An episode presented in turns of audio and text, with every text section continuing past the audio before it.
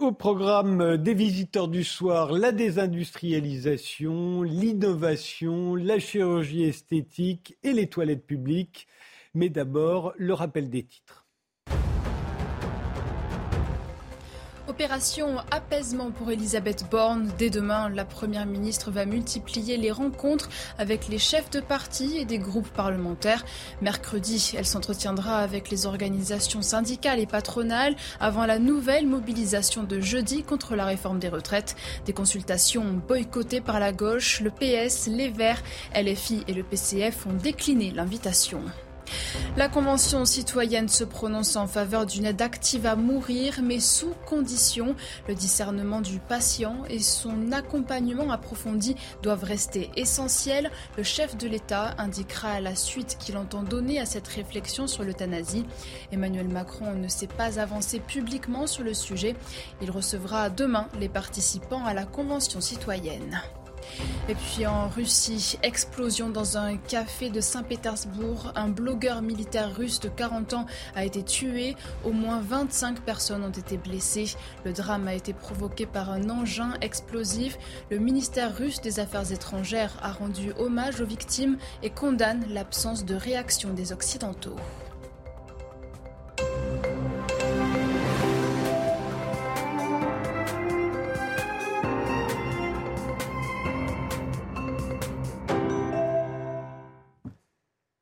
Bonsoir, bienvenue sur le plateau des visiteurs du soir. On est dimanche, il est 22 heures passées. Rien ne nous empêche de prendre un peu de recul et de nous poser des questions qu'on n'a pas toujours le temps de se poser. C'est à cela que servent les visiteurs du soir. Ils nous obligent à réfléchir à deux fois. Alors sur l'innovation, par exemple, Franck Agéry pense que c'est un mythe économique. Professeur de management à l'école des mines Paris, il vient de publier un livre dans lequel il pose le problème, l'innovation. Mais pourquoi faire? Fergan Azari n'est pas d'accord. C'est l'auteur des écologistes contre la modernité. Il croit au contraire que l'innovation, c'est la solution. Julien Damon, lui, est sociologue. Euh, le problème qui l'intéresse, ce sont les toilettes publiques. Il va nous expliquer pourquoi. À 23 heures, d'autres visiteurs du soir nous rejoindront. Le docteur Adèle Louafi, président du syndicat national des chirurgiens esthétiques. Anne Gottman, qui a écrit L'identité au scalpel. Et Guillaume Durand, l'auteur de La médecine des désirs. On va parler des excès de la médecine et de la chirurgie esthétique, des injections illégales d'acide hyaluronique et des impératifs de la mode, notamment chez les adolescents qui sont, paraît-il, de plus en plus accro au bistouri. Mais d'abord, Axel Arquier, vous êtes euh, économiste au CEPI, le Centre d'études prospectives et d'information internationale qui est rattaché à Matignon. Et avec votre collègue euh, Thomas Griébine, vous venez de publier un rapport sur la désindustrialisation de la France. En 50 ans, la part du secteur manufacturier dans le PIB de notre pays est passée de 23% à 10% et dans l'emploi, c'est tombé de 29 à 11%.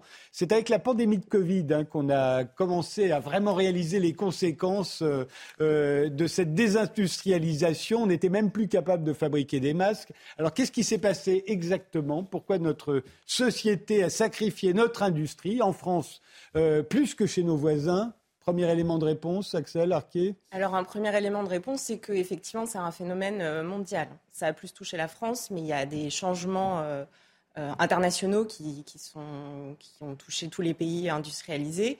Vous avez notamment le progrès technique, donc je pense que c'est quelque chose dont on va parler par la suite, euh, des gains de productivité. Donc euh, nécessairement, vous avez moins de travailleurs qui ont été employés dans l'industrie. Vous avez aussi la concurrence internationale. Donc vous avez, on parle beaucoup de la Chine, mais vous avez toute l'Asie qui produisent à moindre coût.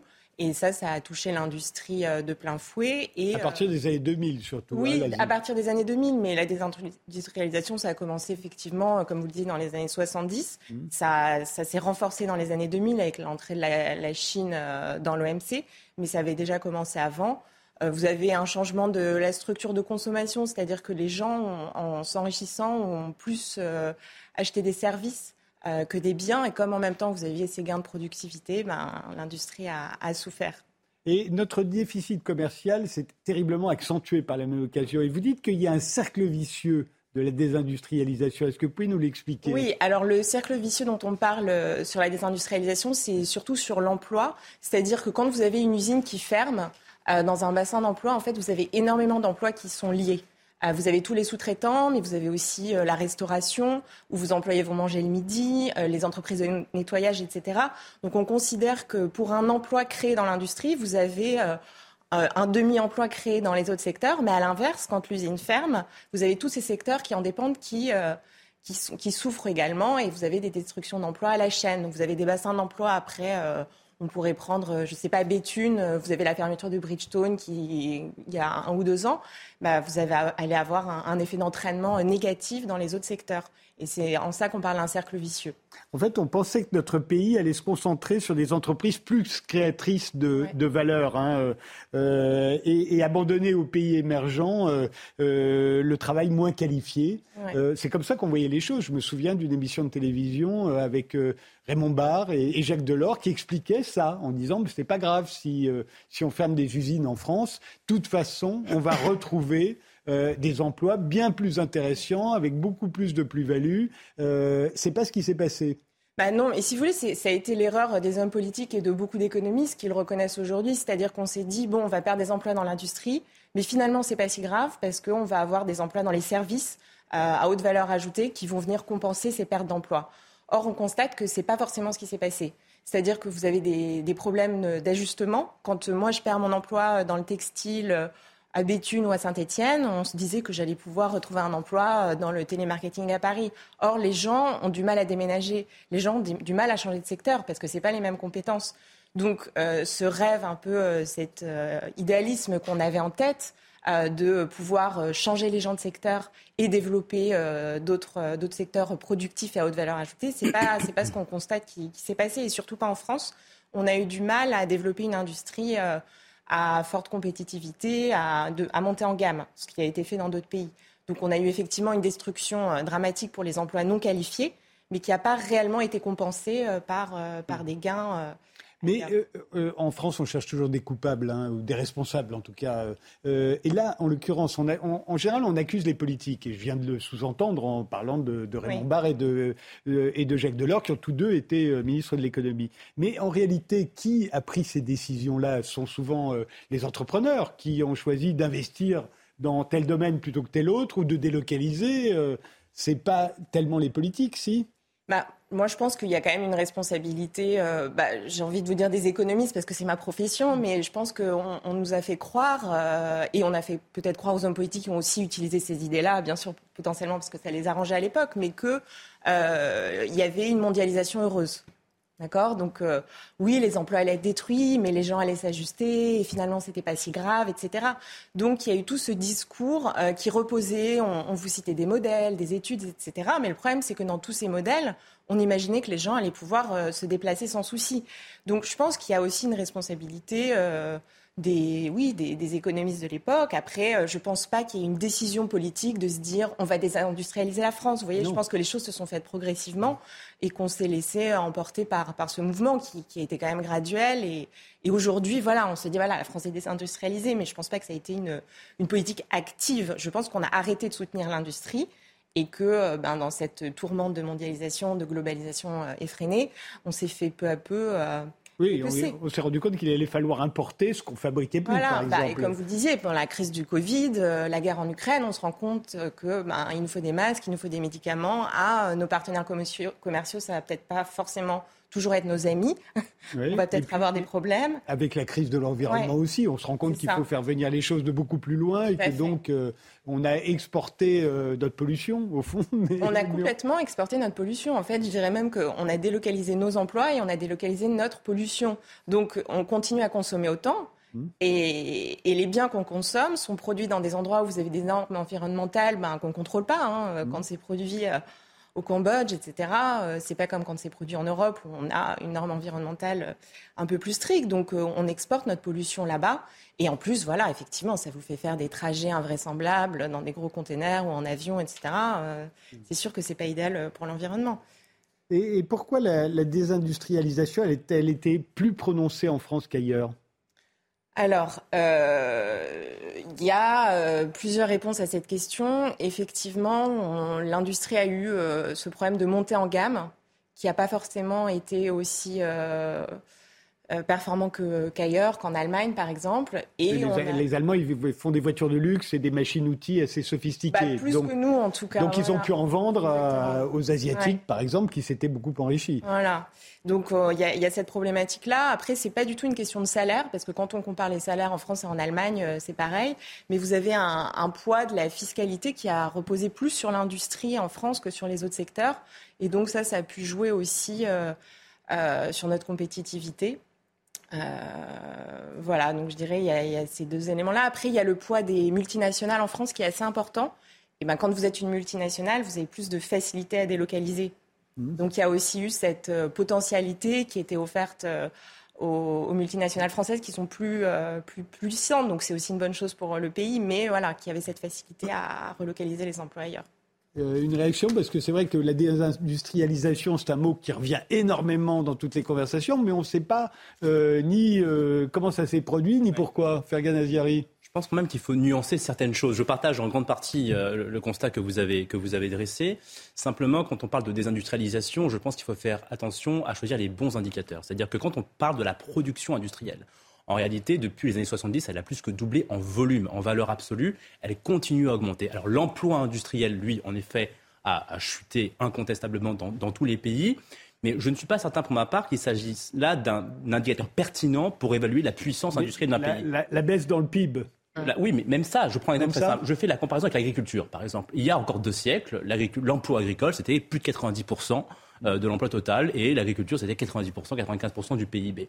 Cette part a complètement chuté en deux siècles parce que vous avez l'industrie et les services qui se sont développés et vous avez eu aussi une destruction des emplois euh, dans la paysannerie grâce euh, aux, machines. Donc aujourd'hui, on a peut-être moins de 5%, moins de 3% d'agriculteurs, j'ai plus le chiffre en tête, mais il n'empêche qu'on n'a jamais autant produit de nourriture qu'aujourd'hui. Donc réindustrialiser, oui, mais attention à ne pas se tromper d'indicateur. Je pense que l'indicateur clé, c'est la valeur ajoutée, c'est la production industrielle, mais faire venir de l'emploi industriel faire de l'emploi une fin en soi, ça ignore justement la question des gains de productivité, parce qu'après tout, le but aussi d'une société prospère, c'est de produire le plus possible avec le moins de main-d'œuvre euh, possible. Donc, quelque part, la destruction d'emplois dans un secteur, c'est parfois paradoxalement aussi le signe que ce secteur génère des gains de productivité. Et ça, c'est une bonne nouvelle, puisque si le temps de, travail a été divisé par deux en 100 ans, on est passé de 3 000 heures de travail au XIXe siècle à 1500 heures de travail annuel aujourd'hui, c'est précisément grâce aux gains de productivité dans, la plupart des secteurs. Et ça, je crois qu'il faut s'en féliciter plus qu'il ne faut le, déplorer. Oui, donc tout à fait. C'est sûr qu'une euh, part de, de, la baisse de l'emploi est liée à des gains de productivité. Après, je ne sais pas s'il faut s'en féliciter parce que c'est le constat d'où je partais au début, c'est-à-dire que euh, l'emploi industriel, c'est très important au niveau des bassins d'emploi parce que ça vous crée des emplois dans les autres secteurs. Et c'est en ça que l'industrie, c'est un peu, euh, si vous voulez, la locomotive de votre, de votre économie locale. Et en fait, ce qu'on voit, c'est que euh, les gens sortent pas du chômage. Ou très difficilement après un, un, plan social. Et quand ils en sortent, ils ont un salaire qui est vraiment amputé. Donc voilà, ça c'est une première partie de ma réponse. Et la deuxième, c'est que je pense que quand on parle de, euh, de réindustrialisation, on pense aussi à la transition énergétique. Mmh. Et je pense qu'il y a tout un tas d'industries vertes qu'il va falloir développer. Euh, les industries déjà existantes, le textile, l'acier, etc., il va falloir les décarboner. Et pour ça, il va falloir beaucoup, beaucoup d'investissements. Et d'investissements, je pense, qui vont devoir être publics en grande partie. Donc je pense que tout le débat sur la réindustrialisation, c'est aussi vraiment euh, lié à la transition énergétique. Donc voilà. Ok, Géry oui, pour aller dans, votre sens, euh, effectivement, la désindustrialisation a des effets aussi sur les, sur les filières dans, leur ensemble. Lorsque certains maillons disparaissent, en fait, c'est des compétences qui sont irrémédiablement perdues. Et ça impacte également les capacités de conception. Parce qu'on pensait avec, effectivement, en disant c'est pas très grave, puisqu'on ira effectivement vers une économie de service, avec notamment davantage de matières grises autour des activités de RD. Mais si vous n'avez pas les activités productives, c'est très compliqué de concevoir des produits ou des technologies euh, sans les savoir-faire industriels. C'est ce que montre par exemple le Japon ou la, Chine euh, ou la Corée qui ont su conserver des activités industrielles importantes et développer des capacités de conception. Julien Damon Moi, je voudrais faire trois remarques sur la désindustrialisation. Euh, la première, c'est qu'elle a une incarnation extrêmement visible en France et qu'il y a des territoires qui ont été objectivement désindustrialisés et on voit encore les traces de ce qui s'est passé avec ces usines vides et puis euh, ces villes dévastées, ces bistrots qui ont disparu et ces populations qui sont encore concernées. La deuxième chose, euh, c'est qu'on a sorti le chiffre tout à l'heure, vous avez encore 3 millions d'emplois dits industriels précisément d'emplois manufacturiers. C'est-à-dire que la désindustrialisation, elle n'est absolument pas euh, totale. Enfin, c'est pas du tout ce que, ce que vous avez soutenu. Mais ma troisième remarque est plus large, c'est que vous avez des thèses, alors j'imagine que vous avez une opinion sur ces thèses, qui expliquent qu'on n'est pas du tout dans une période de désindustrialisation, mais au contraire dans une société qui est dite hyper industrielle. Parce que vous avez des activités qui auparavant étaient absolument pas organisées sous un mode industriel qui le deviennent. En particulier une grande partie euh, des, euh, des services. À l'inverse, euh, vous avez euh, ce qui auparavant était de l'industrie euh, qui devient du service. Enfin, c'est les pneus Michelin qu'on loue et qu'on n'achète plus. Et à cet égard, je trouve que par rapport à ce sujet de la désindustrialisation, il faut toujours faire, comme vous le faites, attention à ce que l'on décrit et dit précisément, parce qu'on aurait l'impression qu'il n'y a plus d'industrie en France ça n'est pas vrai. Et on a l'impression aussi que euh, l'avenir serait au retour euh, des euh, cheminées, et c'est pas forcément vrai. Des chaussettes, c'est-à-dire qu'il y a aussi un vrai billet. pour les chaussettes, il faut des cheminées. non, mais c'est-à-dire qu'en France, le, gros souci, c'est que chaque fois qu'on parle de réindustrialiser, on le fait toujours avec un biais nostalgique des industries des années 80, ce qui est une erreur. C'est-à-dire que, encore une fois, je n'ai rien contre les fabricants de chaussettes, mais je ne suis pas sûr que l'avenir industriel des pays occidentaux relève du, textile. Prenez l'exemple, je sais pas moi, des Suisses par exemple. Ils ont connu les mêmes phénomènes que nous, c'est-à-dire qu'il n'y a plus de, fabricants de chaussettes en Suisse. La plupart des industries textiles ont aussi délocalisé. Mais il n'y a pas ces débats-là en Suisse. Pourquoi? Bah, Parce que pour le coup, il y a eu une montée en gamme qui, fait que les Suisses font autre chose. Ils font des machines-outils, ils font des médicaments, ils, euh, ont vraiment euh, réussi à, monter en gamme et à créer euh, des, activités à très haute valeur ajoutée. Donc la vraie question qu'il faut poser, c'est pourquoi la France, elle, n'a pas su faire ce, saut qualitatif mais je ne sais pas si euh, on, reviendra euh, aux, usines des années 80. En tout cas, ça me semble assez illusoire. Oui, alors là où il y a des choix politiques, pour revenir à votre question de tout à l'heure, c'est par exemple dans le cas de la filière nucléaire. C'est-à-dire qu'on avait une industrie nucléaire très puissante et pendant 30 ans, on a arrêté de concevoir des centrales. Donc depuis quelques années, on a relancé des, programmes nucléaires, mais en fait, les gens compétents sont partis à la retraite. Et les jeunes qui les ont remplacés, en fait, ne savaient plus, ne maîtrisaient plus un certain nombre de compétences de base. On a un doctorant dans notre laboratoire qui a travaillé chez EDF au moment de cette transition et qui décrit euh, cette perte de compétences. Il dit qu'il y a un mur d'apprentissage. Donc on n'allait plus faire de soudure, hein, ce qui était l'une des causes des, retards sur le, chantier de Flamanville, qui est, devenu aujourd'hui une catastrophe euh, industrielle. Un retard considérable, des coûts qui ont été multipliés par 4 ou 5 par rapport aux, projections initiales. Vous y croyez, euh, vous, euh, Axel On peut renouer avec une politique industrielle ambitieuse en France, en dépit de la concurrence euh, des Chinois ou des Américains? Bah, Je dirais que ce n'est pas en dépit de la concurrence. C'est-à-dire que là, maintenant, vous avez, même aux États-Unis, une politique industrielle, une loi qui a été votée qui s'appelle l'IRA en, l'été dernier, où ils commence carrément à faire des subventions et euh, à contourner un peu les, lois euh, euh, qui régissaient le commerce international depuis très longtemps. Donc, oui, on leur reproche de faire du protectionnisme. voilà, et mais en fait, si on réagit pas du tout, c'est-à-dire qu'ils ont raison. Enfin, ils vont développer des industries vertes et c'est l'avenir. Mais si nous on fait rien, on va rien développer sur notre sol. Et là, je parle pas des industries des années 80. Je parle de euh, des, industries de demain et de décarboner les Des innovations dont on va parler dans, un, dont vous allez... et, euh, et je pense que j'espère que c'est possible. En tout cas, la commission qui refusait totalement de parler de politique industrielle, enfin c'était un tabou euh, absolu, a commencé à en discuter, a commencé à annoncer des montants d'investissement. On ne sait pas très bien combien ni euh, comment ça va être financé, mais j'ai l'impression qu'il y a quand même une amorce, une ébauche de politique industrielle en, Europe. Parce que bon, on ne peut pas trop le faire au niveau français euh, seulement, mais je pense que ça peut se faire euh, au niveau européen. On fait une pause et après, ben, on s'intéressera à l'innovation. L'innovation, oui, mais pourquoi faire se, se, demande Franck Agéry. Mais d'abord, pause. Franck Agéry, vous êtes professeur de management à l'École des mines Paris et vous publiez au seuil L'innovation, mais pourquoi faire Un essai sur un mythe économique, social et managérial? C'est comme ça que vous l'intitulez, hein, c'est le sous-titre de votre livre. Euh, pourquoi un mythe? Ça fait quand même des décennies qu'on nous dit que l'innovation, c'est la source à la fois du progrès et de la croissance. Alors vous avez tout à fait raison. C'est-à-dire qu'on nous dit qu'effectivement, l'innovation est la condition, le moteur de la croissance et euh, l'innovation a remplacé d'une certaine façon l'idée de progrès. Alors, elle a remplacé l'idée de progrès parce que euh, le progrès avait un défaut, c'est que c'était une idée qui venait un petit peu d'en haut, voilà, c'était des élites qui nous donnaient un petit peu quelle était la flèche du temps, alors que l'innovation, c'est le contraire, ça vient du bas, c'est des projets, euh, donc c'est plus, c'est plus malléable, c'est plus flexible.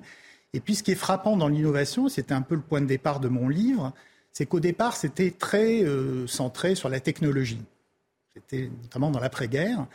Et les sens que, que, revêt le mot innovation aujourd'hui ont totalement été transformés au cours du temps. On parle d'innovation sociale, d'innovation verte, d'innovation publique, d'innovation pédagogique, vestimentaire, d'innovation vestimentaire.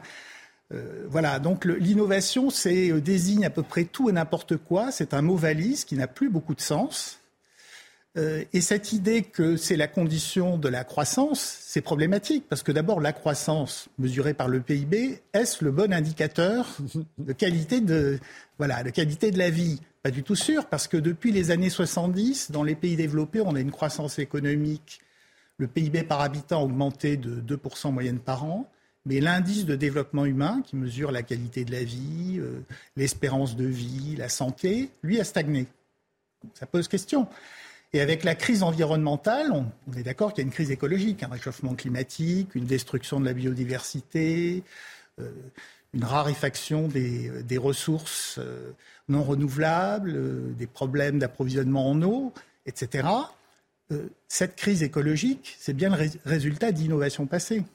C'est la diffusion même massive, par exemple, de l'automobile, de toute une série de technologies qui ont permis qui ont conduit à l'artificialisation des sols, à l'étalement urbain, un certain nombre de choses. Donc en fait, le problème de l'innovation, si vous voulez, c'est qu'au départ, c'est un projet, c'est un ensemble de promesses. Donc il y a un biais pro-innovation. Moi qui le dis, c'est un sociologue américain, Everett Rogers, qui l'avait écrit en 62, qui disait l'innovation, on ne présente que les bénéfices attendus, on ne présente jamais les conséquences négatives.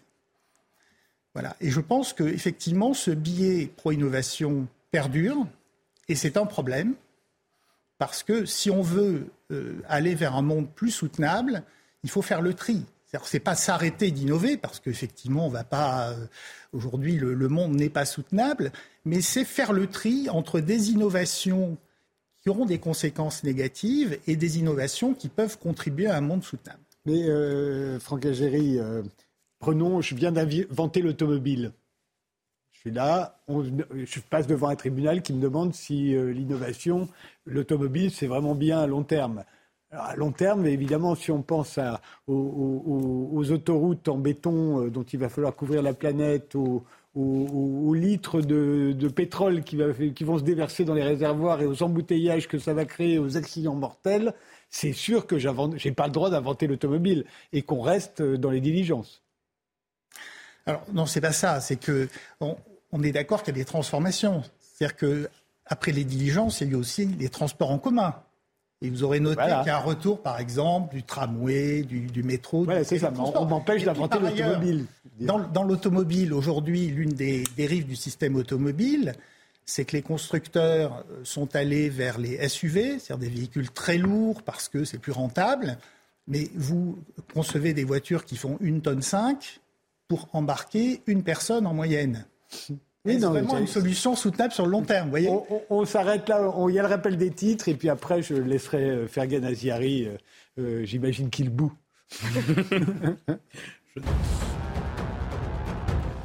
Soulagement pour de nombreux pêcheurs. La Commission européenne renonce à interdire d'ici à 2030 le chalutage de fond dans les aires marines protégées.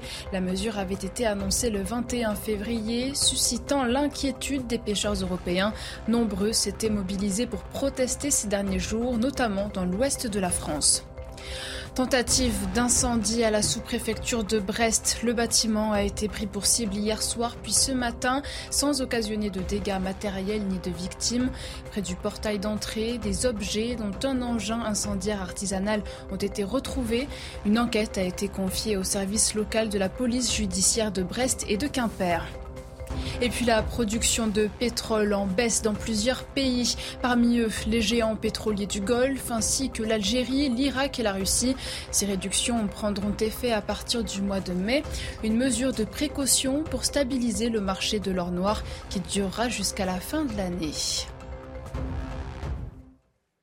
Alors, remettre en cause l'innovation, euh, ça arrive de plus en plus souvent aujourd'hui, mais quand c'est un professeur de management dans une grande école euh, française comme Mine Paris qu'il fait, évidemment, euh, on est obligé de s'interroger. Fergad Aziari oui, c'est vrai que ce discours aujourd'hui s'inscrit dans une tendance critique de la croissance économique qui est de plus en plus répandue. Euh, pour ma part, bon, j'ai lu votre livre avec intérêt, mais c'est vrai que je suis resté euh, dubitatif sur le procès que vous intentez à la civilisation industrielle et prométhéenne, euh, qui, moi, pour moi, s'inscrit dans ce que j'appelle le rousseauisme environnemental, du, nom de Jean-Jacques Rousseau, qui a acquis la, célébrité en nous expliquant que le progrès des arts, des sciences, des techniques, eh bien, finalement, nous éloignerait d'un état de nature merveilleux et paradisiaque. Le problème de cette critique de la croissance économique à travers d'ailleurs le prisme écologique, c'est que elle, à mon avis, elle manque cruellement de recul historique et géographique. C'est-à-dire qu'on tend quand même à oublier que la pollution, typiquement, faisait beaucoup plus de morts dans les temps pré-industriels qu'aujourd'hui. Ça, on l'oublie, on ne le rappelle jamais quand on veut restituer le bilan de la société industrielle et prométhéenne. Et qu'encore aujourd'hui, au XXIe siècle, ce sont, dans les, ce sont les pays faiblement industrialisés qui sont le plus exposés à la pollution de l'air, de l'eau, parce que quand vous avez une personne sur deux en Afrique subsaharienne qui n'a pas accès à l'électricité et qui, euh, pour se chauffer, doit recourir euh, à, doit brûler des, matières peu recommandables dans des espaces semi-confinés, on est euh, exposé à des pollutions atmosphériques qui sont bien plus ravageuses que les nuisances qui incommodent le bourgeois des métropoles occidentales. Je pourrais aussi multiplier les exemples quant à la pollution de l'eau. C'est dans les pays faiblement industrialisés qu'on craint le plus la pollution de l'eau. Et si je viens sur le terrain du changement climatique, il me semble que ce sont les sociétés les plus industrialisées qui sont les mieux armées euh, pour décarboner la production et pour s'adapter au changement climatique. Quand on s'appelle Israël et qu'on a les moyens de dessaler l'eau de mer, qu'on recourt à des systèmes d'irrigation sophistiqués, qu'on recourt à des OGM que vous critiquez dans votre livre, des OGM résistants au stress hydrique, on est beaucoup moins vulnérable à la sécheresse que lorsqu'on s'appelle Madagascar. Euh, quand on s'appelle les Pays-Bas et qu'on a les moyens euh, d'aménager des systèmes de protection côtière euh, sophistiqués, d'innover avec les digues, avec des d'air pour gagner des terres fertiles sur les mers, avec des systèmes de drainage de l'eau souterraine, on est beaucoup moins vulnérable aux inondations que lorsqu'on s'appelle le Bangladesh.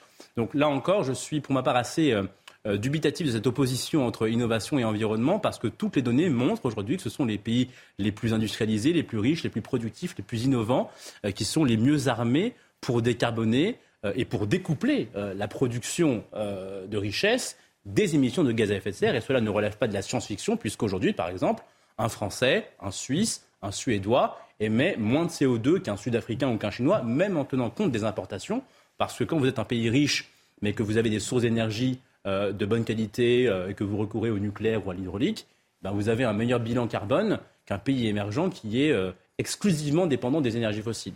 Donc moi, je ne suis pas certain du bien fondé de ce procès. Je pense qu'il est un peu injuste et que, certes, il faut faire le tri, mais je ne pense pas qu'il faille du tout renoncer à, l'éthique prométhéenne, qui est, à mon avis, le moyen le plus juste et le plus sûr de lutter contre les nouveaux risques.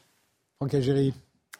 Alors effectivement, il y a une nouvelle doctrine qui s'est imposée depuis un certain nombre d'années, qui est celle de la croissance verte. On nous dit effectivement, il y a une crise écologique, c'est indiscutable puisqu'on observe un réchauffement climatique et puis euh, tous les phénomènes que j'ai décrits précédemment. Et donc, c'est lié aux activités humaines et aux activités économiques et donc aux produits notamment d'un certain nombre, aux effets euh, qui n'avaient pas été anticipés d'un certain nombre d'innovations. On nous dit, mais ça va changer dans le futur parce qu'il suffit d'adopter des innovations vertes pour arriver à résoudre la crise écologique. Et donc pour cela, il faut les bonnes incitations et les bonnes politiques publiques. Alors le problème de cette euh, vision, euh, c'est qu'elle se heurte à un certain nombre de données. Quand on regarde des données euh, macroéconomiques, d'abord on observe qu'il n'y a absolument aucun découplage entre la croissance économique et la consommation de ressources non renouvelables. C'est-à-dire que les technologies verte, alors je mets des guillemets, donc que ce soit la voiture électrique, euh, les éoliennes, euh, le solaire. Euh, le, problème, c'est qu'elles sont très intensives en ressources non renouvelables. Une voiture électrique, c'est plus lourd qu'une voiture thermique. Des éoliennes ou, des, ou des panneaux solaires, pour une puissance énergétique donnée, c'est beaucoup plus de béton, des métaux critiques qui sont produits dans des pays dans des conditions sociales souvent épouvantables, dont les réserves sont limitées, avec des risques géopolitiques d'approvisionnement. Et c'est tous ces impacts qui ne sont pas anticipés. Alors là, je voudrais revenir sur un point que je développe dans mon livre qui me paraît important. C'est qu'au fond, il y, a un, il billet dans la façon dont on évalue les impacts des innovations. Aujourd'hui, il y a des systèmes normatifs, il y a des réglementations. Bon, par exemple, je ne sais pas si vous voulez euh, mettre sur le marché un nouveau véhicule, vous devez passer, répondre à un certain nombre de normes en matière de sécurité, euh, de qualité de l'air, euh, d'émissions de CO2. Mais elles sont mesurées à l'échelle du véhicule. Donc c'est un raisonnement, si vous voulez, incrémental, à l'échelle d'un produit. On ne prend pas en compte les effets d'échelle et les effets système. La question que je, me, que je pose, c'est aujourd'hui, il y a 1,4 milliard de véhicules dans le monde. C'est le parc automobile mondial. Supposons que dans 20-30 ans, on ait 1,4 milliard de véhicules électriques. Puis a de la croissance, éventuellement davantage. Est-ce qu'on a les ressources suffisantes en métaux euh, pour fabriquer ces véhicules? Euh, Effectivement, vous parliez tout à l'heure de la construction des routes, euh, de toutes les infrastructures, de toutes les conséquences. Est-ce qu'on les a envisagées? Donc on voit bien que, en fait, cette vision où on part d'une l'évaluation d'un produit ou d'une technologie en fait, euh, n'est pas compatible avec une vision systémique. Parce qu'aujourd'hui, c'est bien l'enjeu, c'est d'avoir une vision globale. Et puis le dernier point, c'est que les réglementations n'étudient que certains aspects du ce qu'on pourrait appeler le cycle de vie des produits. Par exemple, l'automobile est focalisée sur la phase d'usage. On regarde les émissions à l'usage. Mais on ne regarde pas, par exemple, les émissions qui sont liées à l'extraction des matières, à la production des batteries, à la production des véhicules ou à leur recyclage en fin de vie. Ça commence, mais. Et donc voilà, donc mon, plaidoyer, c'est de dire il faut non pas avoir une responsabilité rétrospective des impacts de l'innovation, ce qui est la logique juridique classique, mais d'avoir, pour reprendre l'approche du philosophe Hans Jonas, une responsabilité projective. C'est-à-dire d'essayer d'anticiper les impacts futurs en prenant en compte les effets d'échelle, les effets système du développement des nouvelles technologies. Alors c'est possible, hein, il y a des techniques qui existent, notamment des techniques d'ingénieurs sérieuses. Hein, je pense notamment à l'analyse de cycle de vie, qui peut être un outil euh, tout à fait intéressant. Mais en même temps, il est très difficile aussi, vous le savez bien, euh, euh Franck Agéry, c'est quand on, quand on innove, oui, quand on invente, autrefois on disait inventer, maintenant on dit innover. C'est vrai qu'on invente moins de choses, on a tendance à perfectionner les choses qui existent déjà. Toujours est-il que euh, quand on, euh, quand on euh, innove, on a beaucoup de mal à se représenter dans l'avenir l'usage que l'on fera des objets qu'on vient d'inventer. Le, le, cas du téléphone est le plus célèbre. Graham Bell croyait qu'il avait inventé un appareil pour les sourds. Euh, il ne savait pas qu'il avait inventé le téléphone. Euh, de la même façon, Edison n'avait pas, pas compris qu'il avait inventé le cinéma, etc., euh, etc.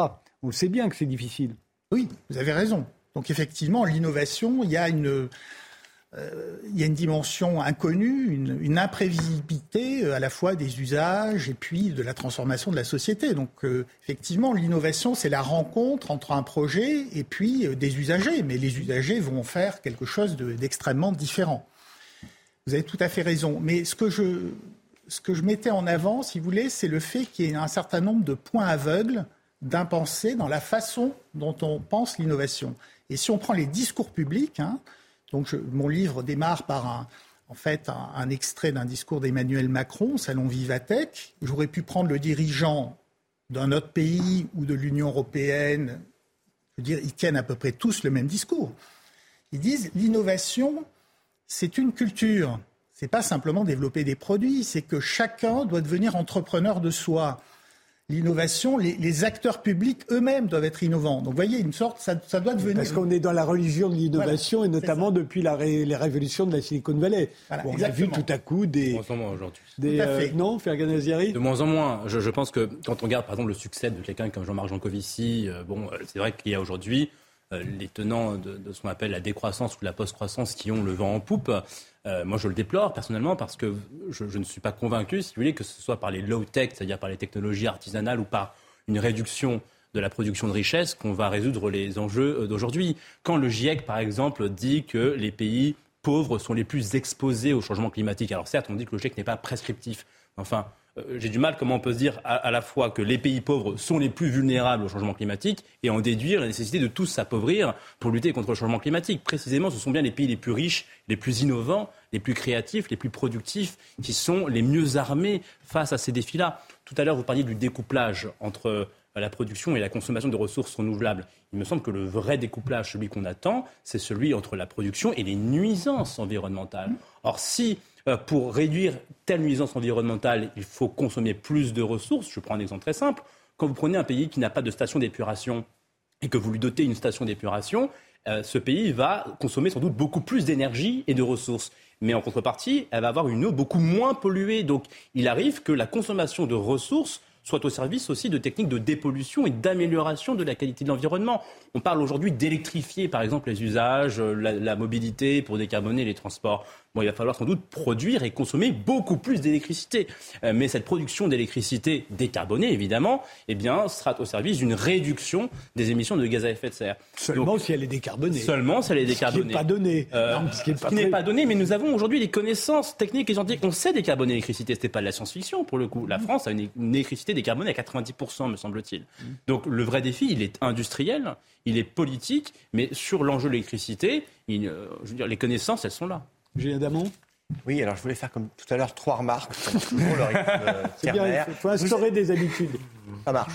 Vous avez cité Hans Jonas, donc c'est le grand-père euh, du principe de précaution, et il ne faudrait pas que ce principe de précaution, mis en œuvre euh, comme il est mis en avant, même dans la dans le bloc de constitutionnalité à la française, nous empêche toute innovation et toute, toute invention.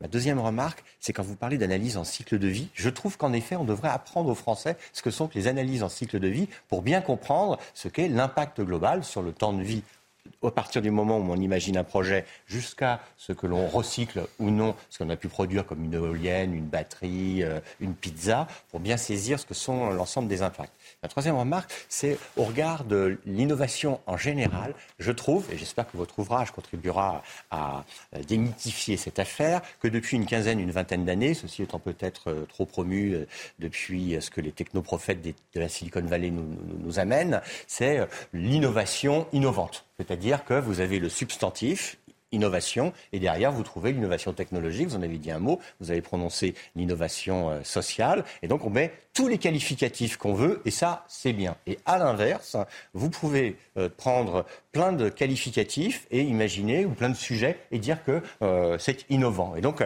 pour gagner des sous, pour demander des subventions publiques, l'essentiel est de mettre le mot innovation. Et ça, c'est grotesque.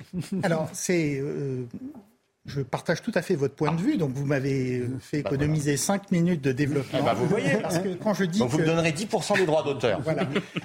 Quand, je, quand je dis que l'innovation est devenue une culture, c'est qu'elle est impensée dans ses fondements et dans ses conséquences. Donc, c'est une idée naturelle. Alors, j'explique pourquoi. Parce que, effectivement, lorsqu'on est au stade d'un projet, donc tout à fait en amont, ce sont des promesses. Donc, c'est formidable. On met en avant que, que, des, que des effets positifs.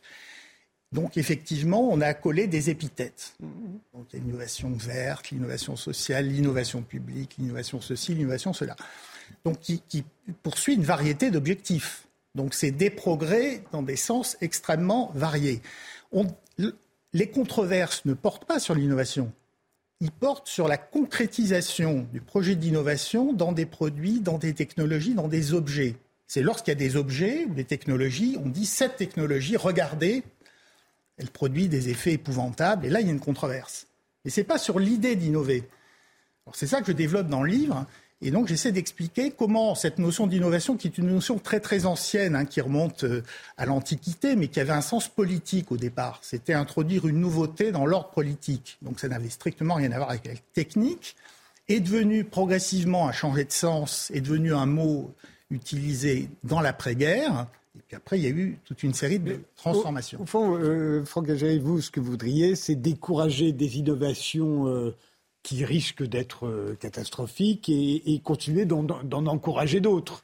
Mais, mais, comment faire le tri? C'est ça que je ne comprends pas, parce que surtout que si on est les seuls à le faire, imaginez que tous les autres pays continuent d'innover pour le plus grand plaisir des consommateurs euh, et que nous, on est là à se dire ah, est-ce que c'est vraiment sage d'inventer la fusée? Euh, Est-ce que c'est vraiment sage C'est une, une, question très, très, très importante, donc vous avez tout à fait raison. D'abord, nous ne sommes pas les seuls à nous poser la question. En fait, tous les pays se posent cette question, où vont se la poser? Et, donc, j'ai déjà commencé à discuter avec des grandes entreprises qui se posent la question. Ne croyez pas qu'ils sont des, euh, des, partisans à tout craint de l'innovation. Non, ils se posent des questions parce qu'ils voient bien les effets induits que peuvent poser un certain nombre d'innovations, de trajectoires dans lesquelles ils sont, euh, ils sont pris aujourd'hui. Y compris, chez, y compris chez les consommateurs d'ailleurs, qui parfois euh, voient des, des, nouveautés qui, qui, qui leur paraissent ahurissantes. On en parlera tout à l'heure avec la chirurgie esthétique. Donc le, le, problème de la croissance verte, c'est qu'on fait croire qu'en fait la technologie va sauver le monde et qu'on n'a pas besoin de changer ses modes de vie. Donc l'un des impensés, c'est de dire dormez tranquille, les scientifiques, les entreprises vont inventer des technologies vertes ou autre chose et vous pourrez continuer à vivre comme avant. Ça, c'est un mensonge. On sait très bien que sur le long terme, il va falloir adapter nos modes de vie. On ne pourra pas continuer à vivre comme, comme avant. Donc en fait, ce que, je, ce que j'indique, et je n'ai pas de solution miracle, hein, dans la troisième partie, ce n'est pas la décroissance. Hein. Je ne dis pas qu'il faut retourner à, la bougie. La je dis la question, alors on peut dire c'est la post-croissance. La question, c'est comment, c'est comment innover autrement. La question que je pose, c'est est-il possible de créer des richesses avec une empreinte matérielle, environnementale réduite? Est-ce que c'est possible? Oui. Et donc, j'identifie un certain nombre de pistes. Et donc, c'est organisé en fait autour de deux axes. Le premier, c'est de responsabiliser les innovateurs. Donc, de faire en sorte de les inciter à prendre en compte les conséquences de leurs décisions sur le long terme. Et donc ça, ça peut être fait de façon plus ou moins participative, avec un ensemble de techniques et d'outils qui peuvent être juridiques, qui peuvent être scientifiques, qui peuvent être managériaux. Donc j'en passe. bien que ça, c'est le meilleur moyen qu'on n'innove plus jamais. Non, non, non, non, non, pas du tout. Non, non. Et le deuxième point, c'est le potentiel d'innovation que j'appelle plus sobre. Alors c'est quoi d'innovation plus sobre il y a en gros deux axes que j'ai identifiés, mais il y en aurait certainement bien d'autres. Hein. Je ne prétends pas avoir fait un tour complet. C'est l'allongement de la durée de vie des produits et des infrastructures. Donc c'est ce qu'on pourrait appeler la durabilité programmée. oui, qu'on puisse, les, qu'on puisse les, les, revendre euh, ou les racheter voilà. euh, et alors, d'occasion. les entreprises, il y a un certain nombre d'entreprises qui le font. Elles développent en fait des services. C'est ce que vous évoquiez tout à l'heure. C'est-à-dire que si vous avez des produits qui ont une durée de vie beaucoup plus longue, et ça c'est intéressant pour les produits qui sont fabriqués dans les pays, par exemple en France, dans les pays développés. C'est-à-dire c'est une façon de lutter contre le low cost. C'est mettre en avant des qualités de durabilité. Les produits sont réparables, les produits sont durables, et on peut vendre des services de maintenance, de réparation, ah euh, de reconditionnement, etc. et puis la deuxième piste. Ça marche pour les chaussettes qu'on évoquait tout à l'heure. ça marche, oui, effectivement. Et la deuxième piste, c'est euh, l'intensification des usages. On parlait de l'automobile, y, compris les constructeurs. Si vous regardez ce que fait Renault aujourd'hui, ils, sont sortis de l'idée qu'il faut avoir euh, une croissance des volumes ils essaient d'inventer d'autres voies. Alors c'est quoi? C'est par exemple transformer des véhicules thermiques en véhicules électriques. C'est développer le reconditionnement de véhicules.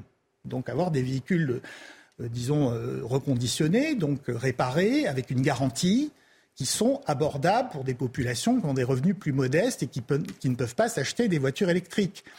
Et puis, c'est l'économie de fonctionnalité, c'est-à-dire on vend une performance d'usage plutôt qu'un produit. Et là, vous avez des industriels très sérieux qui font ça et qui, et qui mmh. gagnent de l'argent. Vous voyez Axel Arquier euh, moi, ce que je trouve très intéressant dans ce que vous dites, c'est qu'effectivement, euh, je pense qu'il y a vraiment un mythe de l'innovation. Et c'est dans le cadre du changement climatique que je pense que c'est un peu naïf de penser que euh, on va s'en sortir uniquement grâce à l'innovation. Je pense que c'est nécessaire pour, pour énormément de choses, décarboner l'industrie, comme on le disait tout à l'heure. En revanche, je pense que vous avez raison sur le fait qu'il euh, va falloir aussi changer nos modes de consommation et tout miser sur, la, sur de consommation et tout miser sur l'innovation. Ça fait penser qu'on n'a pas besoin de faire d'efforts, que c'est pas si grave, qu'on peut être tranquille et que euh, tout d'un coup on va avoir une technologie, on va pouvoir prendre autant l'avion. Euh, vous voyez Et c'est ça que je trouve un peu dangereux dans le discours ambiant et je trouve ça important qu'on questionne un peu ce qu'il y a derrière tout ça. Mais en même temps, à l'inverse, si on se dit, bon, ben, on arrête un peu d'innover. Non, non, non. Et, non, non, je, c'est une hypothèse. et on essaye de faire durer plus longtemps nos produits. Regardez, 2035, normalement, plus de voitures thermiques. des voitures électriques. Donc qu'est-ce qu'on fait? On garde nos voitures thermiques plus longtemps, on se les revend les uns les autres et on continue de polluer au lieu d'acheter le nouveau produit innovant qui est la voiture électrique. Donc si vous, si vous encouragez le fait que nos produits vont durer plus longtemps, vous encouragez au fond l'époque où la technologie euh, n'était pas forcément la meilleure et la plus appropriée. Alors, il, existe quelques cas, mais qui sont relativement rares, où il est important de changer de technologie ou de changer de produit. Alors, l'exemple. Donc, d'innover. Non, non, oui, je ne suis pas contre l'innovation. Je vous dis, il faut se poser les bonnes questions. Il y a des tas d'innovations qui, qui sont franchement superflues. Hein, je prends par exemple la question des objets connectés. Alors maintenant, on met de l'électronique partout, dans les vêtements, etc., pour faire des choses qui, n'ont pas une grande utilité sociale. Alors les objets connectés, ça peut être utile pour faire de la maintenance préventive, par exemple, ou prédictive. Oui, là c'est utile. C'est-à-dire?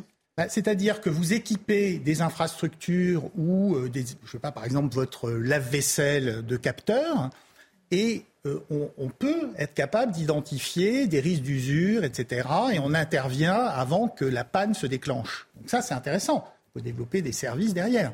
Donc, on peut avoir du high-tech. Mais si vous voulez, l'innovation ne se résume pas au high-tech. Il y a un potentiel du low-tech, incontestablement. Par exemple, si on fait de l'éco-conception, le principe de l'éco-conception, c'est d'avoir une conception simple.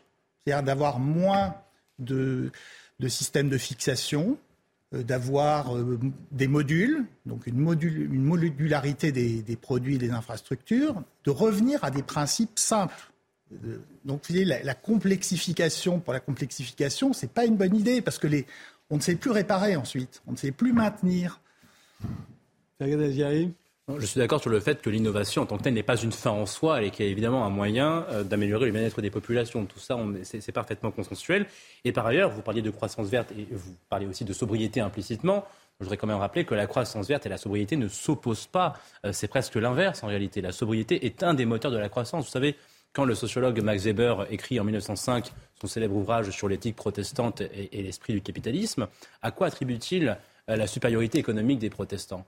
Au fait qu'ils auraient un mode de vie beaucoup plus austère, beaucoup plus frugal, qu'ils consomment moins, qu'ils se tiennent à l'écart des jouissances euh, stériles, futiles, et que ce faisant, ils épargnent beaucoup plus, et comme ils épargnent beaucoup plus, ils connaissent une accumulation capitalistique beaucoup plus rapide.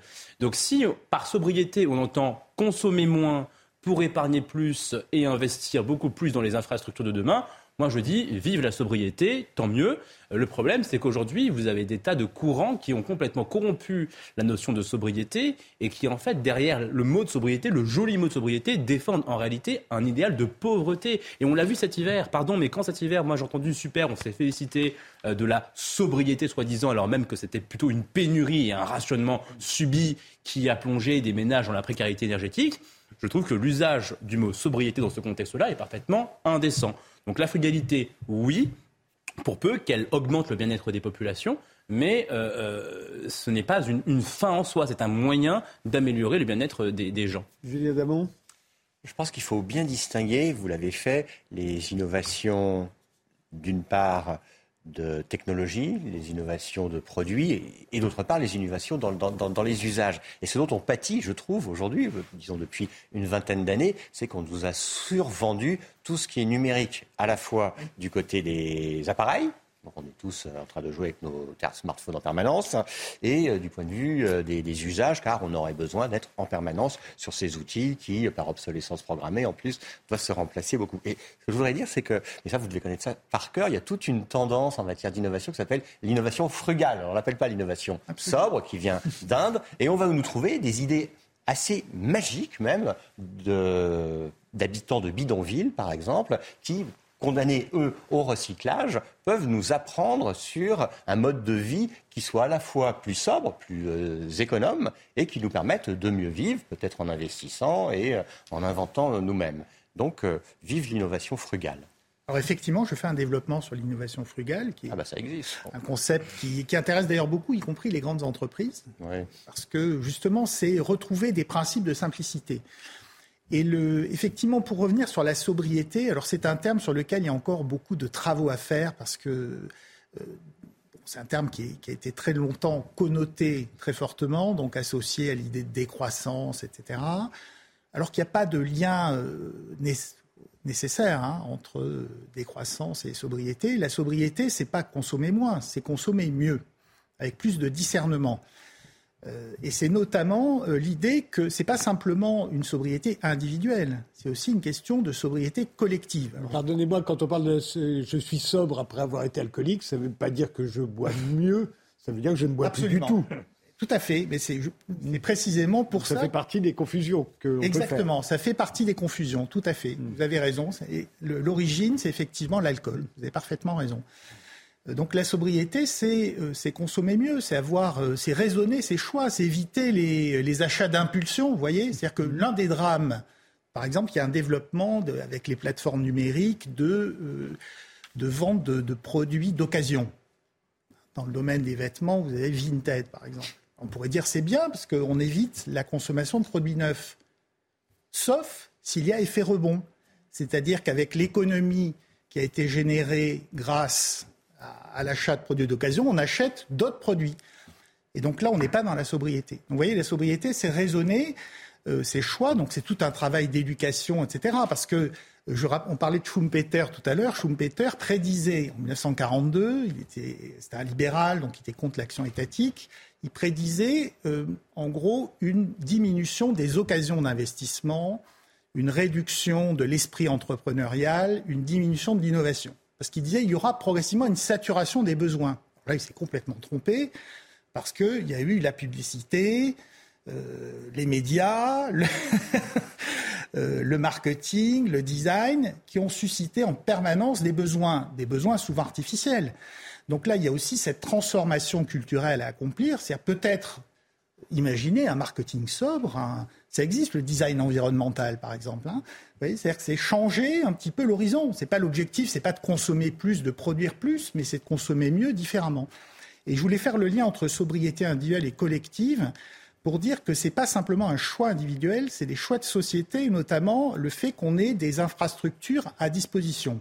Imaginons, je veux faire, euh, je, veux faire du vélo électrique. Hein. Peux utiliser ma voiture et faire du vélo à la place. Une chouette innovation. Voilà, une chouette innovation pour le coup, qui est assez sobre. Euh, aux Pays-Bas, au Danemark, ça pose aucun problème parce qu'il y a toutes les infrastructures. Mais à Paris, c'est extrêmement dangereux. On voit bien que là, ça dépend d'investissements collectifs pour dire c'est un choix, plutôt que de construire des autoroutes, etc., je vais faire des voies pour développer ce type de transport. Enfin, je prends cet exemple. Hein. Mmh. Mais si vous voulez faire du compost, c'est la même chose. Hein. S'il n'y a pas de, de, compost dans votre commune, ça va être un peu compliqué. Donc, euh, en fait, c'est l'articulation entre différents choix qui est, qui est, à, qui est à penser. Donc, euh, et effectivement, là, tout à coup, la collectivité peut encourager certaines innovations et pas d'autres. Tout à fait. Un dernier mot sur ce sujet, Fergan Aziari? Je suis encore une fois euh, d'accord pour dire que l'innovation n'est pas une fin en soi. Maintenant, quand je regarde les besoins à l'échelle mondiale, quand je vois qu'aujourd'hui les pays en voie de développement et émergence sont encore dans un état de pauvreté matérielle qui, qui, est quand même assez, assez effarant et assez euh, criant je me dis quand même que la priorité euh, pour ces pays et pour l'humanité, c'est bien encore de produire des richesses pour sortir encore des centaines de millions de gens de la pauvreté. Ça ne se fera pas forcément au détriment de l'environnement, parce que la croissance économique au XXIe siècle a la capacité d'être différente de la croissance économique qu'on a connue depuis le XIXe siècle. la science ne nous contraint plus à utiliser les mêmes technologies, les mêmes énergies euh, euh, qu'hier. L'âge de pierre ne s'est pas terminé faute de pierre. Et j'espère que l'âge du pétrole ne se terminera pas, en tout cas, euh, se terminera avant les. Un dernier mot sur ce sujet, Julien Damon. Sur l'innovation, mon dernier mot est très simple, c'est ridicule, c'est-à-dire que vous trouvez des directions d'innovation dans les plus grandes bureaucraties publiques, et ça, c'est absurde. je voulais juste dire un mot, c'est un mot, une notion que, je développe dans mon livre, mais que je n'ai pas présenté jusque-là, sont les innovations financières. Mmh. On a vu ce que ça avait apporté. Alors là, pour le coup, c'est un domaine extrêmement dangereux parce que, évidemment. Oui, mais où on a déployé quand même un génie très particulier. Ah, on a inventé des trucs formidables. Et, on n'en parlera pas ce soir. parce les pauvres régulateurs euh, derrière pour essayer d'arriver à, suivre le rythme effréné de ces innovations. Je vous remercie, euh, Axel Arquier, euh, Franck Agéry et Fergan Aziari d'avoir participé à cette émission. Euh, vous allez nous quitter, mais d'autres arrivent. D'abord, le rappel des titres, et puis on s'intéresse à la chirurgie esthétique, là aussi, beaucoup d'innovation. Et puis aux toilettes publiques, peut-être pas assez d'innovation. C'est juste après ça. Les Parisiens ont tranché. Près de 90% ont voté contre les trottinettes en libre service. 15 000 engins vont donc être bannis de la capitale le 1er septembre prochain. Les contrats entre la municipalité et les opérateurs arrivent à échéance le 31 août et ne seront pas renouvelés. Anne Hidalgo l'avait assuré. Quelle que soit l'abstention à la votation citoyenne, la maire socialiste respectera l'avis des électeurs. Opération apaisement pour Elisabeth Borne. Dès demain, la Première ministre va multiplier les rencontres avec les chefs de parti et des groupes parlementaires. Mercredi, elle s'entretiendra avec les organisations syndicales et patronales avant la nouvelle mobilisation de jeudi contre la réforme des retraites. Des consultations boycottées par la gauche, le PS, les Verts, LFI et le PCF ont décliné l'invitation. Et puis aux États-Unis, le bilan des tempêtes de ce week-end ne cesse de s'alourdir. Au moins 29 morts et plusieurs dizaines de blessés sont à déplorer. Voitures retournées, arbres déracinés ou encore des maisons éventrées. Des tornades et des orages ont frappé vendredi le centre et le sud du pays. Plus de 230 000 foyers sont encore privés d'électricité dans le nord-est. Bienvenue si vous nous rejoignez maintenant. Les visiteurs du soir, c'est de 22h jusqu'à minuit. Julien Damon nous a accompagnés euh, toute la soirée. Il va nous expliquer tout à l'heure pourquoi les toilettes publiques restent un problème, y compris dans les pays riches comme le nôtre. Mais d'abord, on va prendre le taureau par les cornes. La vogue de la médecine et de la chirurgie esthétique est telle que l'on est prêt à commettre tous les excès. Docteur Adèle Loafi, vous êtes chirurgien plasticien, président du syndicat national des chirurgiens esthétiques, qui est à l'origine d'une tribune parue cette semaine dans le Parisien, signée par 200 chirurgiens, demandant que l'acide hyaluronique ne soit plus en vente libre.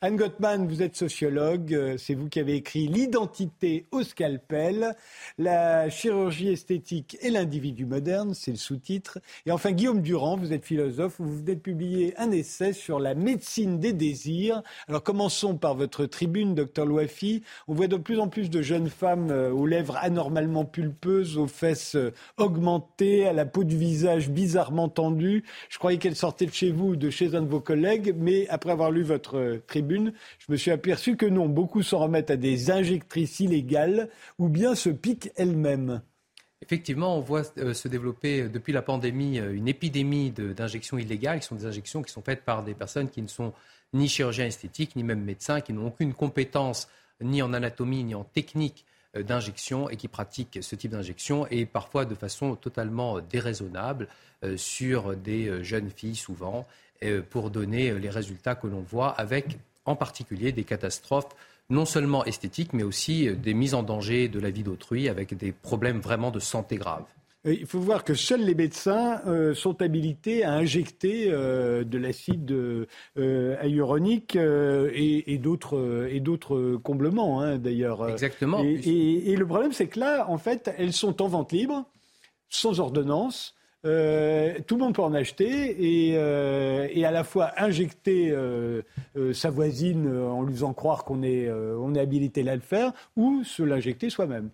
C'est vraiment ça le problème. Le cœur du problème, c'est que l'acide hyaluronique est un produit de comblement qui est à usage professionnel médical, parce qu'il faut bien connaître l'anatomie du visage en particulier pour l'injecter. Or, il est actuellement en vente libre et on peut se le procurer sans ordonnance, à la fois en pharmacie et sur Internet et débuter une activité illégale d'injection ou se faire des auto-injections comme on le voit malheureusement, en particulier chez des mineurs avec des conséquences parfois graves. Mais c'est quoi les conséquences Les conséquences graves, cela peut être des nécroses, c'est-à-dire qu'on a injecté dans un vaisseau, on a bouché le vaisseau, la peau va nécroser, on a pu être amené à faire des amputations d'une partie de nez ou d'une partie de lèvre, on a pu être amené aussi à traiter des infections, des infections parfois graves, comme des chocs septiques qui ont pu mettre en danger la vie des patientes, de ces jeunes patientes qui ont parfois, qui sont parfois allés en réanimation.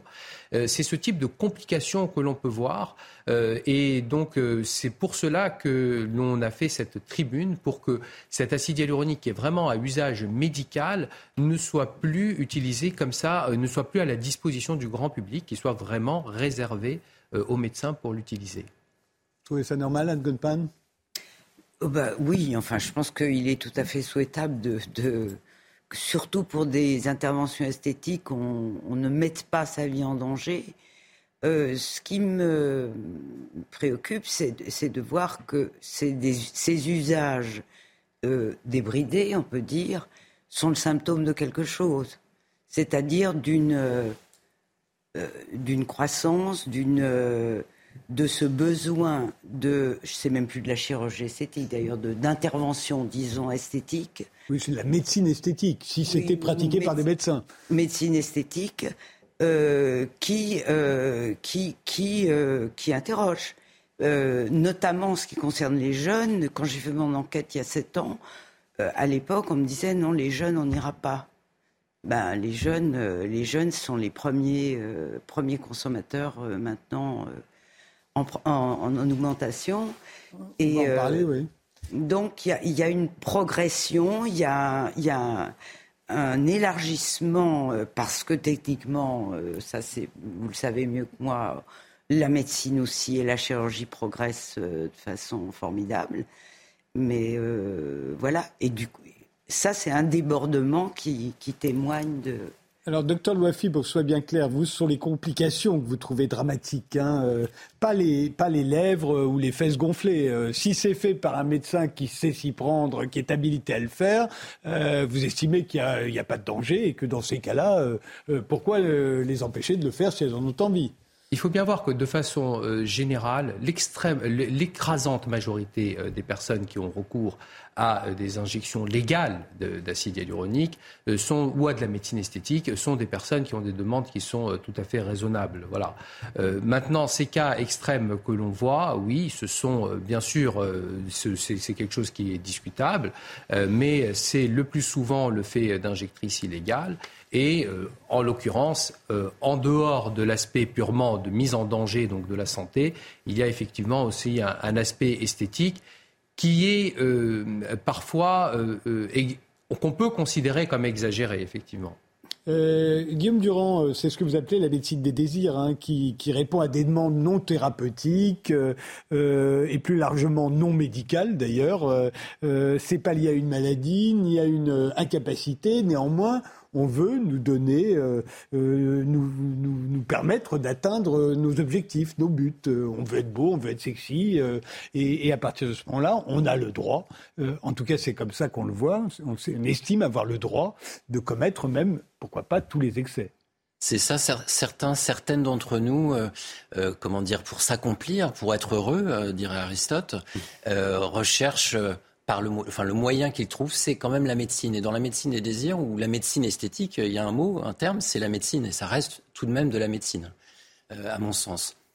La médecine va nous aider euh, à atteindre notre, notre but qui peut être euh, alors la beauté, euh, l'éternelle jeunesse. Bon, ça marche pas parfaitement, mais pas encore en tout cas. Mais voilà, ça reste de la médecine au sens où on vise finalement le, le bien-être physique, psychique, social de l'individu. Je rappelle que c'est la définition depuis 1946 de la santé par l'Organisation mondiale de la santé. Hein. La santé, c'est pas simplement l'absence de maladie, c'est un bien-être physique, psychique et social. Et la médecine esthétique, en général, vise ce bien-être, vise cette santé, lorsque, bien sûr, elle est faite de manière euh, juste et encadrée par le, par le corps médical. Et, justement, là, on est vraiment à un point euh, où on ne sait pas trop quoi penser. On le voit bien dans la société. Euh, à la fois, on se dit, bah, si les médecins peuvent le faire, pourquoi pas Si les gens, si ça les rend plus heureux, pourquoi pas Et en même temps, on, on soupçonne les patients euh, qui peuvent demain frapper à la porte de votre cabinet euh, de souffrir de, de névrose ou d'être sous influence, l'influence de la mode, l'influence des, influenceuses, l'influence d'Instagram, l'influence de Hollywood aussi, parce qu'il n'y en a pas beaucoup qui ont encore des rides naturelles à Hollywood. Hein. Et, donc comment vous vous retrouvez, vous, face à ces demandes D'abord, je voudrais qu'on distingue bien le cadre de la chirurgie esthétique et de la médecine esthétique. Il faut savoir que quand on parle de chirurgie esthétique, on parle plus largement de chirurgie plastique, reconstructrice et esthétique. Alors je vais passer rapidement sur notre spécialité. Euh, comprend des, choses qui sont indiscutables, c'est-à-dire le traitement, euh, par exemple, la carcinologie, le traitement, les reconstructions après cancer du sein, ou les reconstructions chez les grands brûlés, ou les, voilà, tout cela, on trouve ça normal. Dans notre spécialité sur le plan chirurgical, nous avons aussi euh, des interventions, par exemple des liftings abdominaux ou des liftings des seins, qui sont aussi des interventions de chirurgie dites esthétiques, mais qui sont à la fois un caractère fonctionnel et surtout qui répondent à une souffrance du patient. D'accord? Et pour aller plus loin, toujours dans la chirurgie esthétique, on va aller vers les choses les plus discutables, entre guillemets, ou considérées comme discutables. Ce sera, par exemple, le lifting du visage. D'accord? Est-ce que pour un lifting du visage, on est euh, chez, dans euh, un cadre thérapeutique ou est-ce qu'on est dans une névrose ou est-ce qu'on est euh, dans de la médecine de désir? Eh bien, pour moi, on est, je pense, dans de la chirurgie thérapeutique. Et pourquoi? Parce que c'est le vécu c'est le vécu des patientes qui viennent en consultation voir un chirurgien esthétique.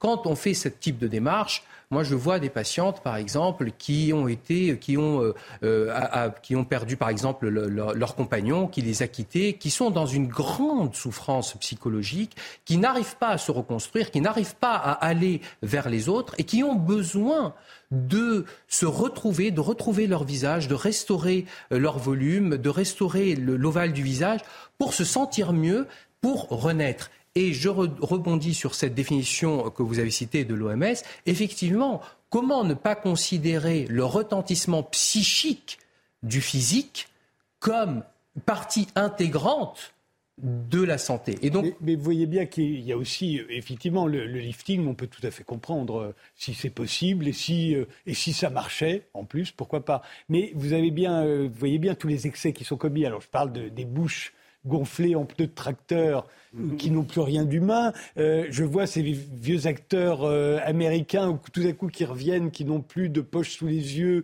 qui n'ont même, enfin on se demande ce qu'ils ont d'ailleurs. Ils ont l'air d'être en plastique et, euh, et, et j'ai l'impression qu'on fait semblant tous de trouver ça normal. C'est-à-dire que personne ne va leur dire, écoutez, vous étiez mieux avant tout simplement, avec vos cernes, avec vos rides. non, on fait tous semblant comme si c'était mieux. Et, et non, c'est pas mieux. Non, c'est pas bah, mieux. Ils étaient mieux avant.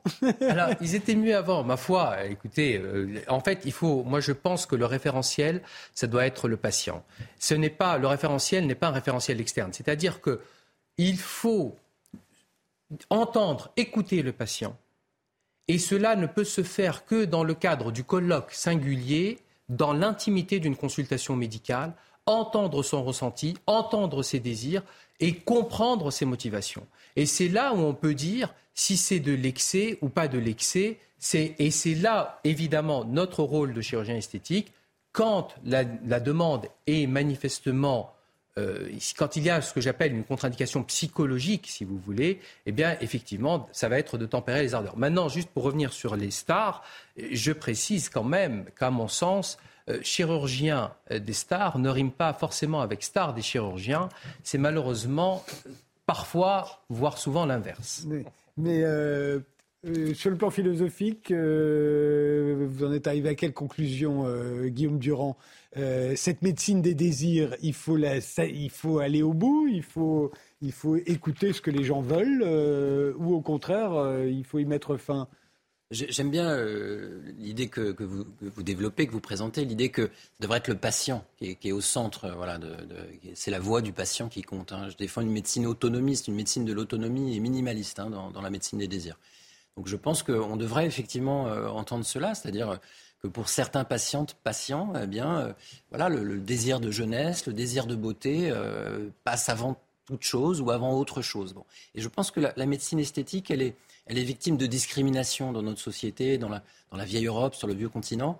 Euh, c'est-à-dire qu'on a tendance à la, à la dévaloriser, on a tendance à la stigmatiser, à se moquer aussi de ceux qui en, qui, qui en, qui en, usent. Euh, parce que, parce que le, le, corps est dévalorisé, parce que ça c'est une vieille tradition philosophique. Hein, chez Platon, vous savez, c'est la dévalorisation du corps au profit de l'âme. Et le corps, avoir, voilà, euh, penser à la beauté sensible, ce n'est pas penser à l'intelligible, pas penser à l'intelligence. Et donc la médecine esthétique, elle est, elle est dévalorisée. Et ceux qui, qui en font, on jette l'opprobre euh, morale sur eux, c'est-à-dire on les montre du doigt, ils ont brisé un tabou, ils se sont appropriés leur corps.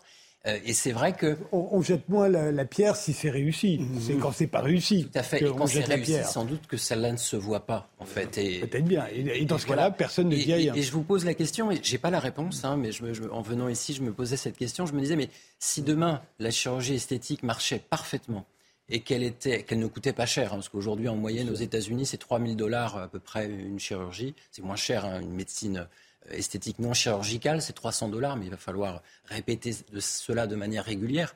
Mais si demain, imaginez que ce soit remboursé par la sécurité sociale, que ce soit donc totalement accessible, et, deuxièmement que ce soit cela ne se voit pas, et que je retrouve mes traits euh, quand j'avais quand j'avais 20 ans, est-ce que je ne le ferais pas? Pourquoi je le ferais pas finalement? Bien sûr, oui. Et même si on était plus beau, d'ailleurs, euh, pourquoi, pourquoi le faire pas, être pas encore plus beau, tout à Sauf qu'à à ce moment-là, le niveau euh, monterait et on serait tous à essayer d'être un petit peu plus beau que les autres, j'imagine.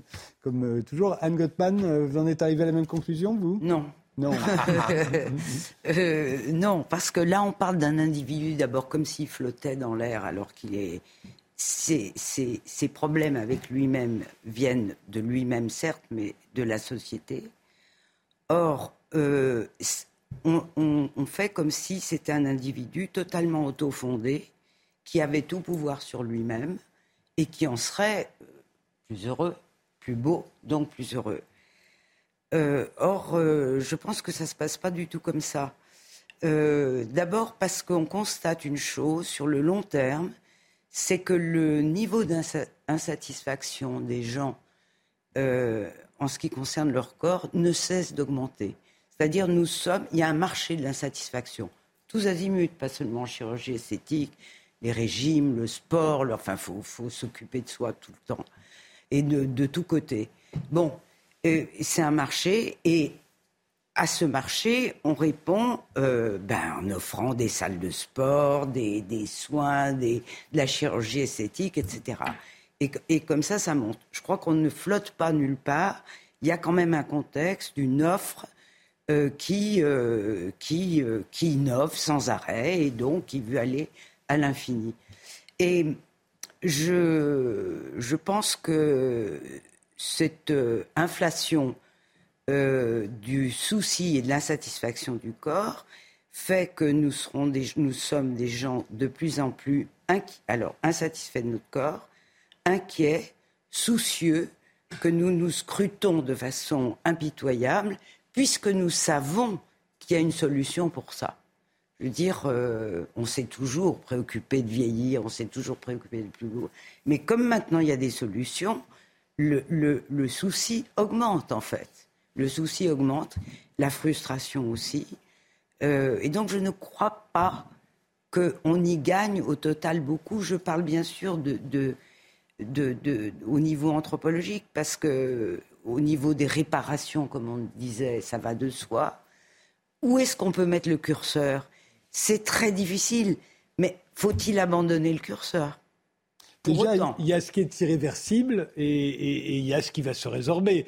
En ce qui concerne l'acide hyaluronique, par exemple, c'est effectivement un produit qui est résorbable.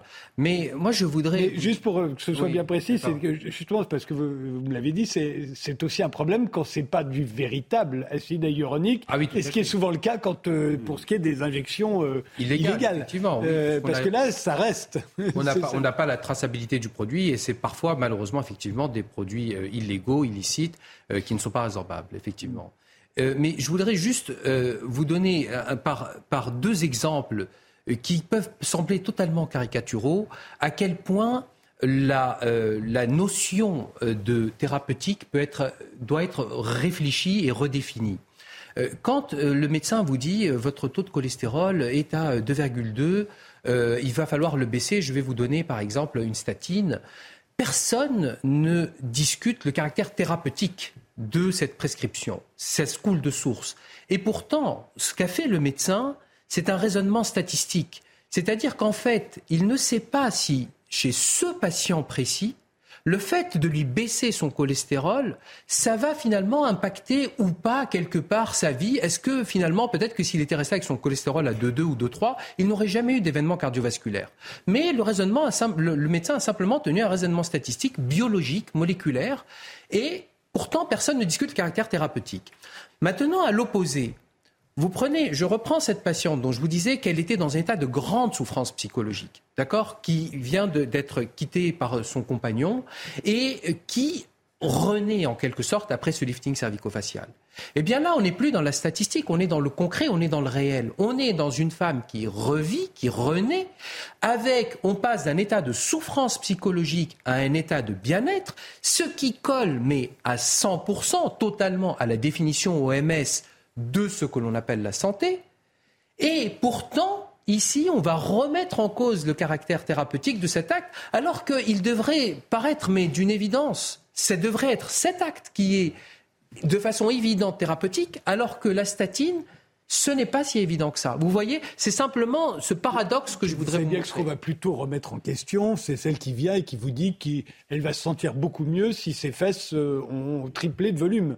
Euh, parce qu'elle a vu des photos de Kim Kardashian et qu'elle voudrait avoir les mêmes, par exemple. Effectivement, mais c'est celle-là sur laquelle on a des doutes. alors celle que vous voyez, alors je vais vous donner une, une, statistique simple. Vous avez à peu près 1000 chirurgiens esthétiques en France et chaque chirurgien esthétique opère plusieurs centaines de patients par an. En moyenne. Donc vous avez des centaines de milliers de patients qui sont opérés d'une chirurgie esthétique tous les ans. Vous en avez peut-être, je vais vous l'apprendre, dans vos proches. Sans doute, bien sûr, évidemment. Donc, vous voyez, donc qu'est-ce que, qu'est-ce que cela veut dire? Cela veut dire que, en fait, on ne s'en rend pas compte. En fait, on ne s'en rend pas compte euh, dans l'écrasante majorité des cas. Alors que celles qu'on voit, ce sont l'infime partie de, euh, de, de l'infime partie, c'est la partie extravagante. Je précise que je n'ai aucune information sur vos proches.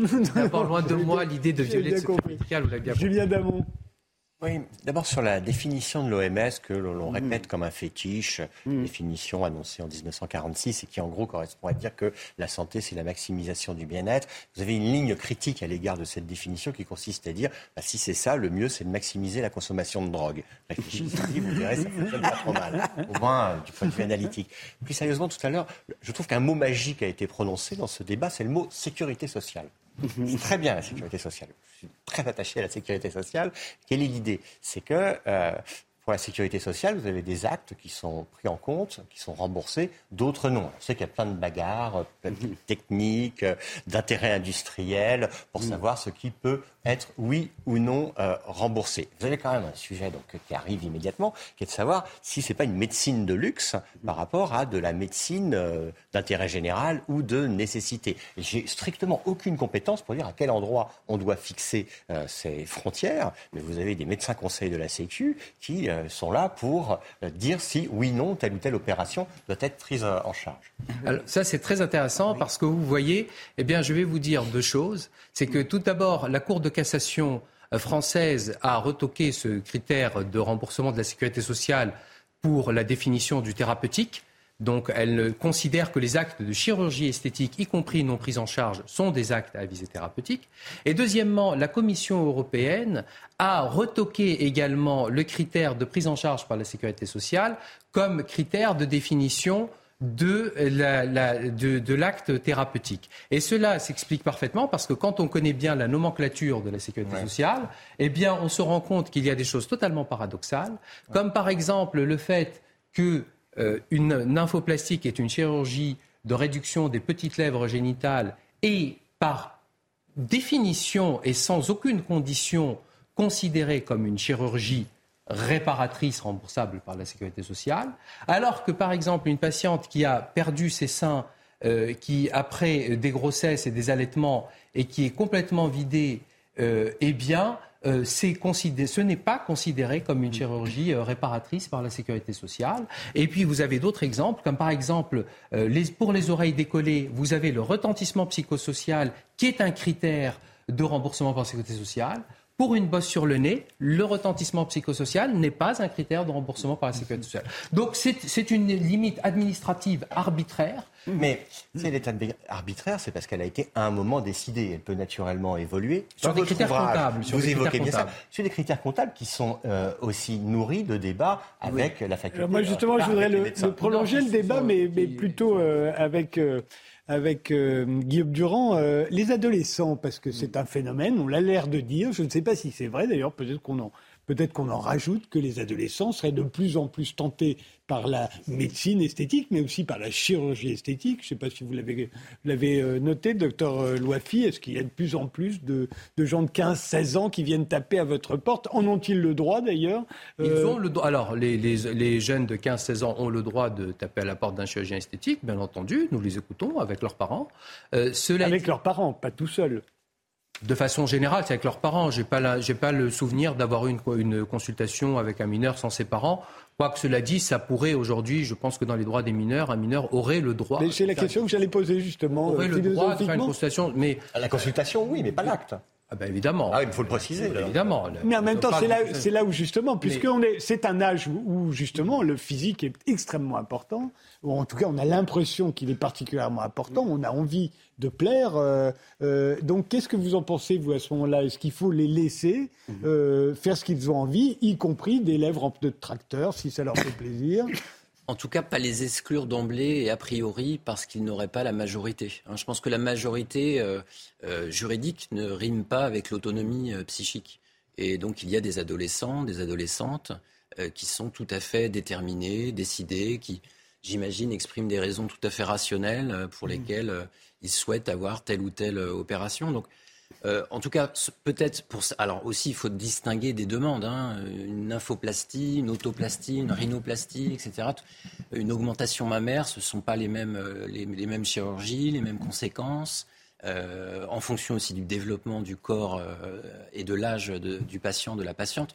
Tout ceci est, difficile, vous voyez, d'en parler dans la généralité. Mais en tout cas, moi, je ne suis pas pour les exclure a priori. Je pense mm. qu'on doit pouvoir, et ça c'est aux, médecins de, jouer ce rôle, dans la relation, dans le colloque singulier, s'assurer que son patient, sa patiente, est bel et bien euh, autonome et sur le plan légal avec euh, l'accord du représentant légal. Anne Gottman oui, enfin, bien sûr, a priori, euh, mais un jeune peut souffrir dix fois plus qu'un adulte de, de, de, quelque chose qui ne lui va pas, mais je signale que c'est c'est quand même en pleine croissance. Il y a d'ailleurs un bouquin qui vient de sortir là-dessus, qui s'appelle Génération Bistouri, et qui parle des, adolescents. Euh, et, et euh, c'est pas très optimiste comme euh, conclusion. Sur le plan réglementaire, pour revenir à l'acide hyaluronique, euh, il y a maintenant une réglementation européenne qui interdit les injections chez les mineurs de moins de 18 ans. Donc euh, mm. le, problème a été réglé en tout cas euh, à l'échelle européenne pour les, pour les injections. Sur le plan légal, parce que vous le, dites vous-même, euh, il y a tous les injecteurs illégaux. Il y a les injecteurs illégaux qui effectivement ne respectent rien, donc ne vont pas respecter cette réglementation.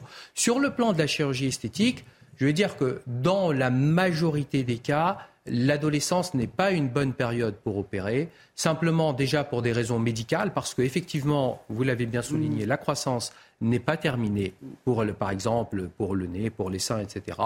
Euh, et euh, pour la cicatrisation, ce n'est pas du tout la période optimale. Par exemple, si on parle des oreilles décollées, l'adolescence est, est une mauvaise période pour opérer. Donc, de façon générale, dans l'écrasante majorité des cas, on va tempérer et ça va être une consultation donc longue d'ailleurs avec les parents et avec l'adolescent pour essayer de faire comprendre à l'adolescent que dans son intérêt, il vaut mieux attendre la fin de la puberté, la fin de l'adolescence et euh, d'être majeur et d'avoir peut-être 18-20 ans pour faire l'intervention chirurgicale.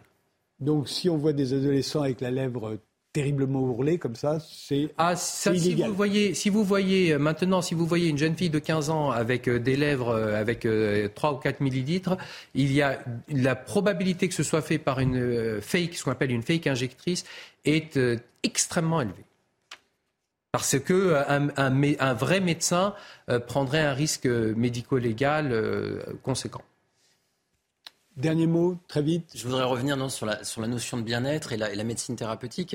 La médecine, euh, enfin, la définition de l'OMS, c'était aussi d'ouvrir effectivement le champ médical et que la médecine, je crois, ne soit pas uniquement thérapeutique. Et euh, il y a d'autres actes médicaux dont on ne parle pas euh, ce soir, mais je pense aux demandes de contraception définitive, par exemple, qui, qui émanent des, des, jeunes gens pour des raisons écologiques. Hein, ils ont des raisons tout à fait autres que médicales. Hein, C'est l'impact carbone des futurs enfants, etc. Euh, on, on, voilà, on, les reçoit, ça, fait partie de la médecine, c'est tout à fait légal. À partir de 18 ans, on peut demander une contraception définitive. Pourquoi, vous voyez, mm. ne jeter l'opprobre euh, sur la médecine esthétique lorsque d'autres actes médicaux ne sont pas euh, on peut poser la question autrement. J'ai le droit de me tatouer, j'ai le droit de faire des scarifications, d'augmenter mes lèvres, mes fesses, de mettre des piercings. J'ai le droit de changer de sexe, j'ai le droit de donner un rein, mais j'ai pas le droit de porter l'enfant de quelqu'un d'autre. On n'a pas parlé de la transition et de la chirurgie esthétique pour la Donc euh, on sait bien que tout ça est très compliqué. Mais c'est le rappel des titres et ensuite on va s'intéresser aux toilettes publiques. À l'issue des résultats de la votation citoyenne, la maire de Paris s'est exprimée. C'est une victoire de la démocratie locale, a déclaré Anne Hidalgo. Les trottinettes en libre service bientôt terminées. Elles seront bannies de la capitale le 1er septembre prochain. Un peu plus de 100 000 Parisiens ont voté à près de 90% contre la présence des trottinettes, soit un taux de participation d'un peu plus de 7%. Inculpé à New York, Donald Trump s'exprimera mardi depuis sa résidence de Floride, jour où l'ancien président américain est censé comparaître devant la justice de Manhattan. Selon ses avocats, Donald Trump se prépare à la bataille. Il est accusé d'avoir acheté le silence d'une actrice pornographique en 2016. Les chefs d'inculpation seront rendus publics mardi. Et puis en clôture de la 29e journée de Ligue 1 au Parc des Princes, le PSG accuse une deuxième défaite d'affilée face à l'OL. 1-0 après un pénalty manqué d'Alexandre Lacazette. Bradley Barcola ouvre la marque à la 56e minute. Paris, premier, n'a plus que 6 points d'avance sur Lens qu'il recevra le 15 avril. Lyonnais, eux, sont 9e au classement. Julien Damon, vous êtes sociologue, professeur associé à Sciences Po. Vous sortez un livre sur les toilettes publiques aux presses universitaires, enfin aux presses de Sciences Po, pardonnez-moi. Euh, un sujet donc intéressant et sérieux, euh, car c'est un problème d'après ce que vous dites. Alors dans les pays pauvres, on sait bien que c'est un problème, mais même dans les pays riches, même dans un pays comme la France, les toilettes publiques restent un problème. Bah, ça reste un problème dans les pays riches pour les pauvres. Vous avez, pour commencer, les sans-abri qui n'ont pas accès chez eux, puisqu'ils n'ont pas de chez eux à ces commodités nécessaires. Ça reste un problème pour nous tous, parce que nous sommes de plus en plus mobiles dans les villes. C'est un problème pour ceux dont le métier est la mobilité d'ailleurs, hein. pour ceux qui nous livrent des pizzas, pour ceux qui conduisent des taxis. Euh, il faut trouver un endroit où euh, ces besoins les plus naturels peuvent être euh, satisfaits. Ça pose encore des problèmes parce que dans les pays riches, nous sommes des sociétés vieillissantes.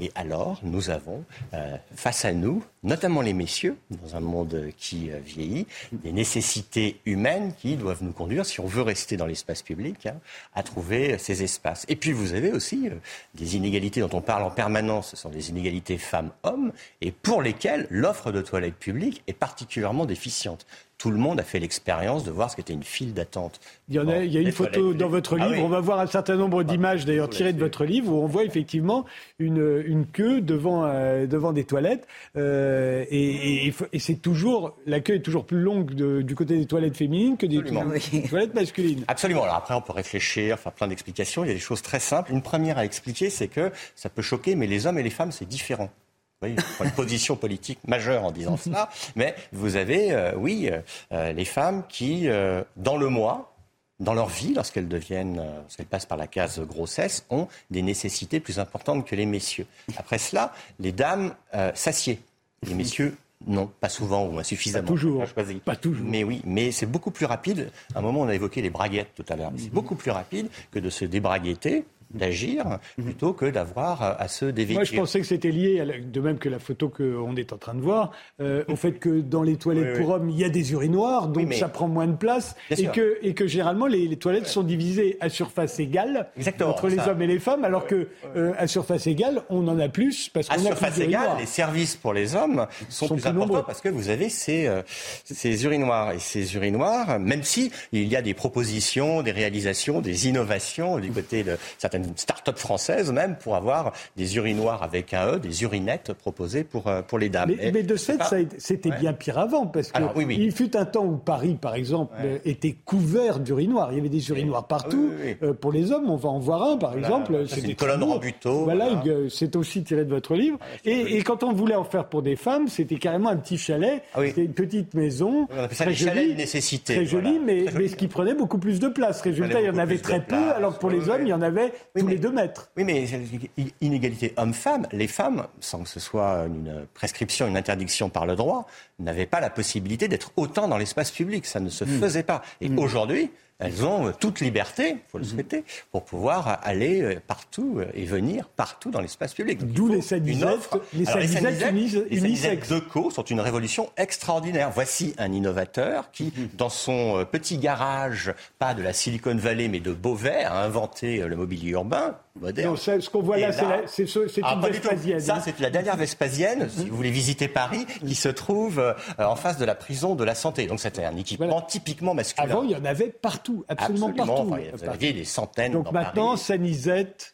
alors, sanisette, on peut se donner des chiffres. Voilà, ça, c'est une sanisette, mais c'est une sanisette du début des années 80, lorsqu'elles ont été implantées pour la première fois dans Paris, euh, euh, à la Seine-sur-Mer. à l'époque payante, hein, d'ailleurs. Alors, à l'époque, elles étaient payantes. Alors, ça pose des problèmes de justice, ça pose des problèmes simplement de disponibilité oui. pièce de monnaie ou de sa, ou de sa carte bleue. Euh, ça pose des problèmes aussi de discrimination, parce que si ça a été payant dans certaines villes, c'est parce qu'on souhaitait repousser les indésirables. Donc, depuis le début des années, depuis le milieu des années 2000, c'est gratuit du moins, du moins à Paris. Et c'est un service de qualité, messieurs, mesdames, allez visiter. C'est d'ailleurs ces bijoux technologiques, parce qu'on ne s'en rend pas compte, on est là, comme c'est un sujet qu'on regarde un peu comme étant un sujet qui provoque la gaudriole ou le cracra. Vous mm. avez des gens qui ont des difficultés parce que on pense que euh, on pourrait rester enfermé à l'intérieur, mais ce sont des, des, bijoux de génie technologique en termes de fluides. Les fluides, c'est euh, l'eau, l'électricité, le téléphone, tout est connecté et c'est de qualité. Et, et puisqu'on a abordé le sujet essentiel des sanisettes par l'intermédiaire de l'égalité homme-femme, oui, ça permet l'égalité homme-femme. Alors, dans les, toutes les inégalités que ça peut creuser, euh, le problème des toilettes publiques, y compris dans un pays comme la France,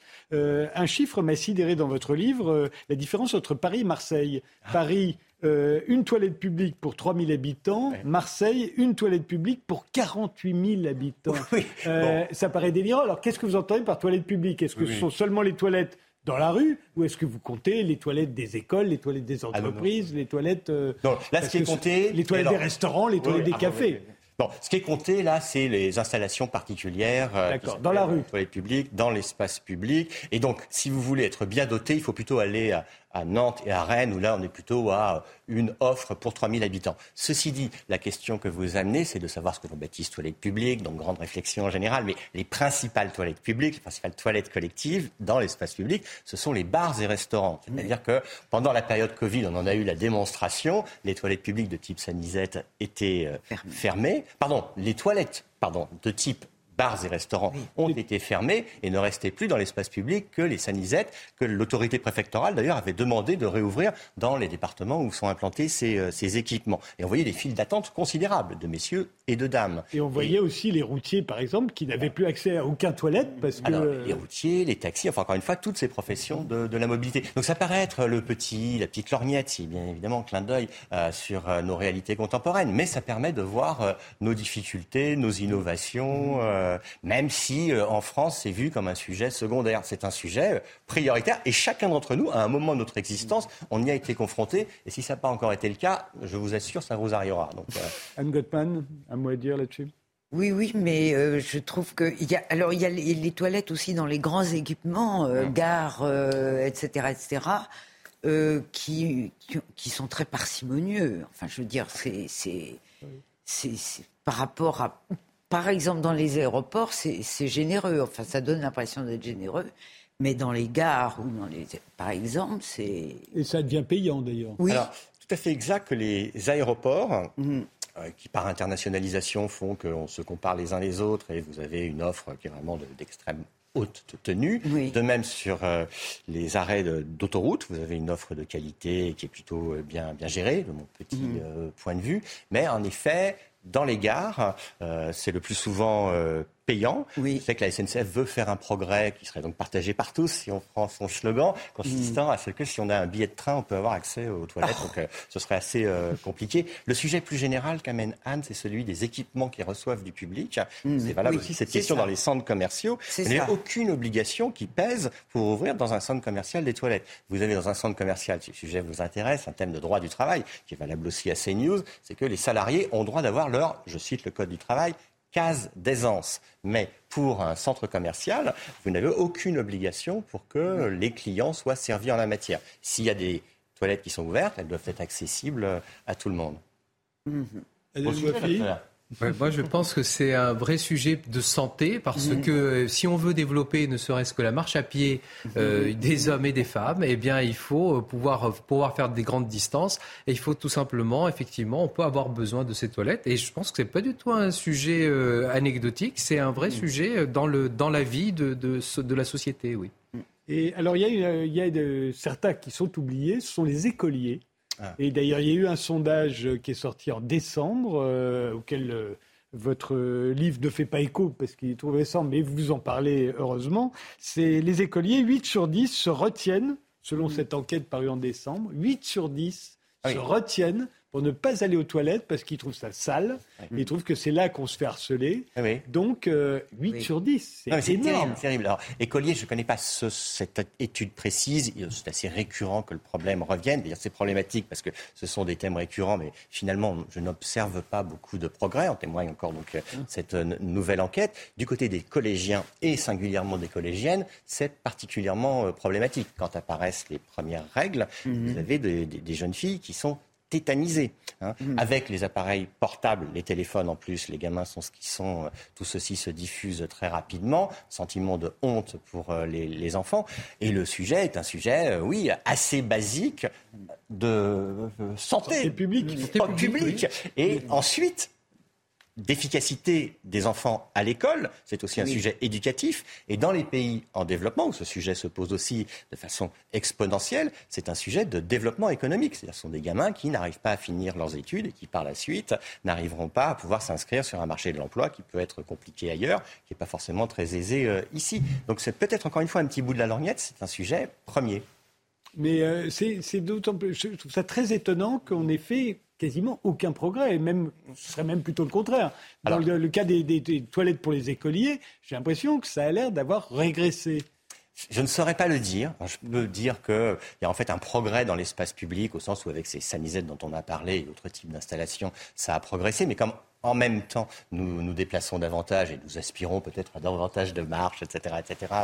Euh, L'offre ne suit pas forcément exactement cette euh, demande. Du côté des établissements scolaires, je n'en sais trop rien. Voilà. Ceci dit, les aspirations des enfants ne sont plus celles des euh, euh collèges euh, où les garçons pouvaient être ensemble dans un coin car les collèges étaient masculins et les autres collèges pour jeunes filles étaient des collèges féminins, peut-être plus, plus propres. En tout cas, aujourd'hui, il y a des manques criants qui n'étaient pas des problèmes jugés majeurs il y a quelques décennies et qui maintenant sont des problèmes d'une indignité insupportable. Guillaume Durand? Non, écoutez, moi j'habite en bord de mer, donc on peut toujours aller, vous voyez, dans ah l'océan. Euh, pas quand vous êtes à l'école. mais, non, pas quand je suis à l'école, mais non, je me souviens d'avoir rencontré, ça me fait penser à ça, euh, une jeune féministe qui, qui, militait en faveur des, des urinoirs euh, féminins dans les toilettes féminines. donc pour pouvoir uriner debout. Et, parce que ça, il y aurait plus de postes qu'il y en a jusqu'à présent. Les... alors, votre livre permet de faire un peu d'histoire aussi, Julien Euh, à, Rome, euh, on va voir tout de suite euh, à quoi ressemblaient les toilettes publiques. Pas une photo, hein. Il y a voilà cette, voilà cette illustration, cette reconstitution même.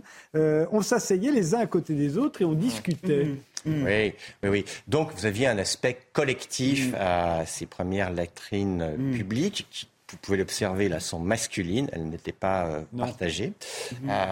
Rome a vraiment innové en la matière du point de vue de l'offre. On le voit euh, ici, et puis chacun s'amuse, ou quand ça intéresse vraiment, on regarde dans le détail lorsque l'on visite des ruines. Et a surtout innové du point de vue fiscal, d'ailleurs, c'est ça qui est rigolo, si j'ose dire, parce que l'empereur Vespasien n'est pas connu pour avoir créé de nouvelles latrines, mais il est connu pour avoir euh, inventé une taxe sur les urines qui étaient ainsi collectées pour les revendre euh, aux, aux, tanneurs. Donc nous avons besoin d'innovation et d'innovateurs à la Vespasien. Hier soir, on a parlé à cette même heure, on parlait des impôts et on vous a remarqué que Rome, euh, à un ah moment, était un peu lourd sur les impôts, effectivement.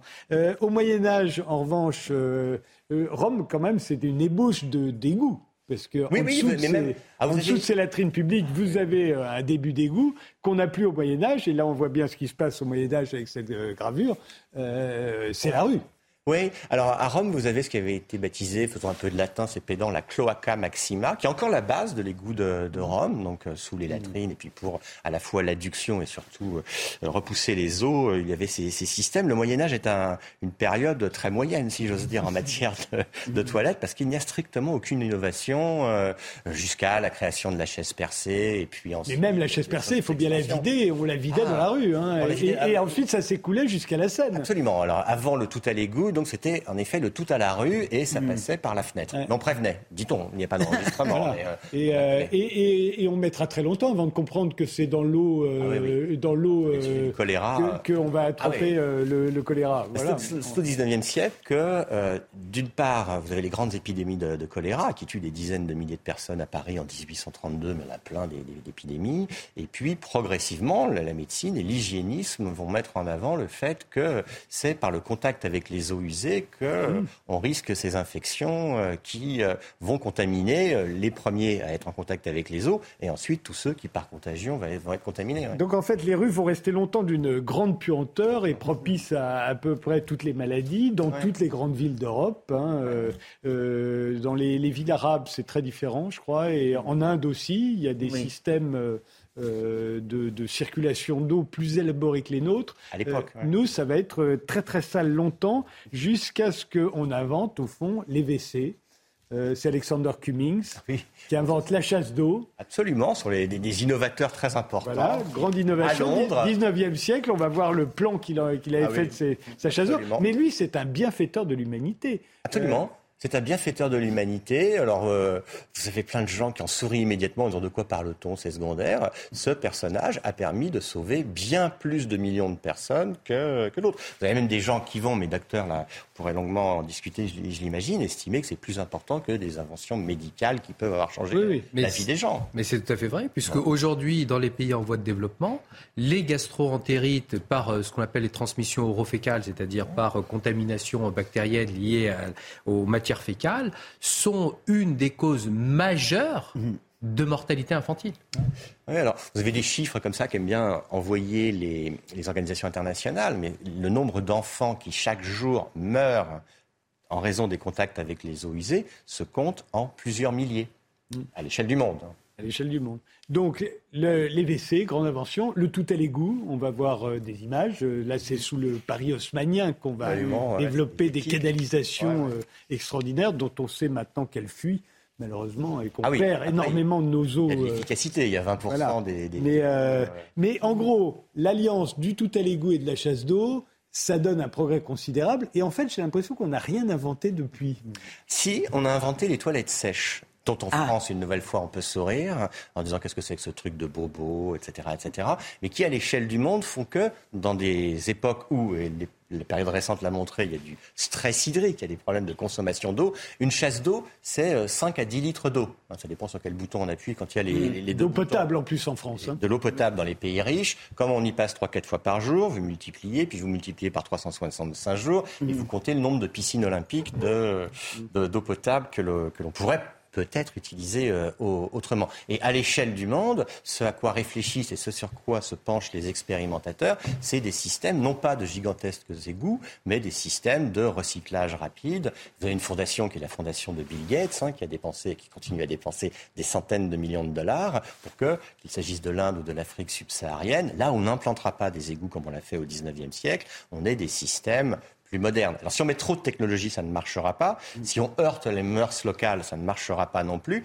Mais vous avez de, l'innovation frugale, comme on l'évoquait euh, mhm. tout à l'heure, ou à haute valeur ajoutée technologique. Mais alors justement, le programme de, Bill Gates, c'est les toilettes pour tous. Euh, ouais, euh, effectivement, c'est un enjeu d'avenir. Mais, mais, comment résoudre tous les problèmes que vous avez découverts en, en faisant ah. cette enquête et en, en écrivant ce livre? C'est-à-dire que vous l'avez dit, on est de plus en plus âgé dans les pays riches. Euh, on va avoir besoin de plus en plus d'aller aux toilettes alors qu'on n'est pas chez soi. Euh, il y a tous ceux qui font du vélo, qui euh, de la marche à pied, dont parlait le docteur Loafi, les kiosquiers, les, les, livreurs, etc. etc. C'est quoi Est-ce qu'on y réfléchit en ce moment? Est-ce qu'on est en train de prévoir des plans Je trouve qu'on y réfléchit insuffisamment. C'est pas un sujet pris suffisamment au, sérieux.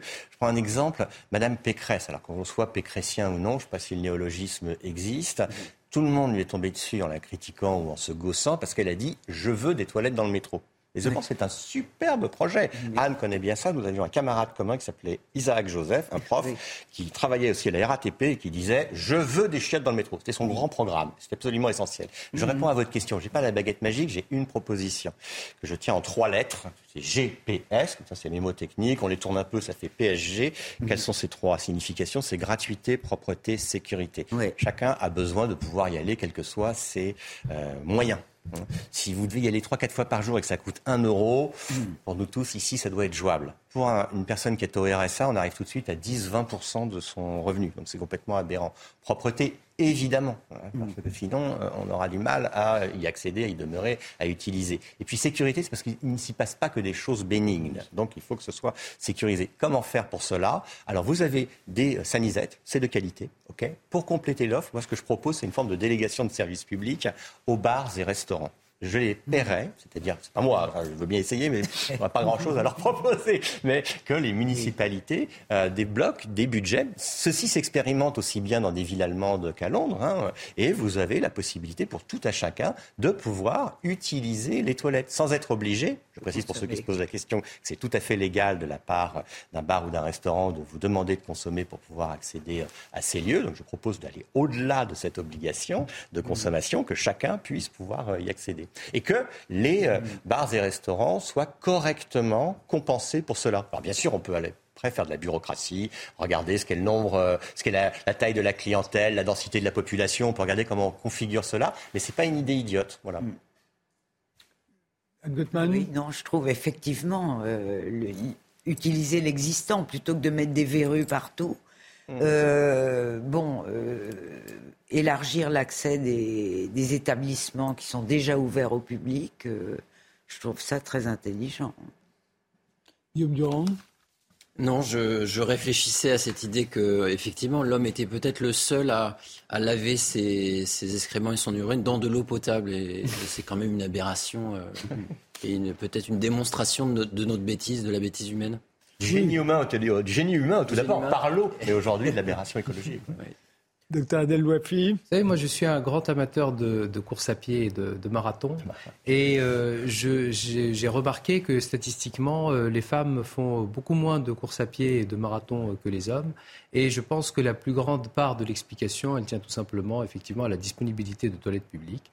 Parce que mm. quand on court, eh bien, si on court des longues distances, eh c'est difficile de le faire sans avoir accès à des toilettes. Et euh, c'est quelque part une discrimination mm. euh, pour les femmes. Et euh, on a le même problème, effectivement, avec les activités de vélo. Et je trouve que c'est vraiment, ne serait-ce que pour ça, il faudrait développer, pour ce que je pense que le sujet de l'égalité homme-femme est un sujet important, y compris dans la pratique sportive. Mhm. Mais euh, là, je vous ai posé la question euh, essentiellement pour les pays riches, mais pour les pays pauvres, qu'est-ce qu'on imagine euh, Parce que le tout à l'égout, c'est pas demain. les, les, les, water closets tels qu'on les connaît avec la chasse d'eau, c'est pas demain non plus.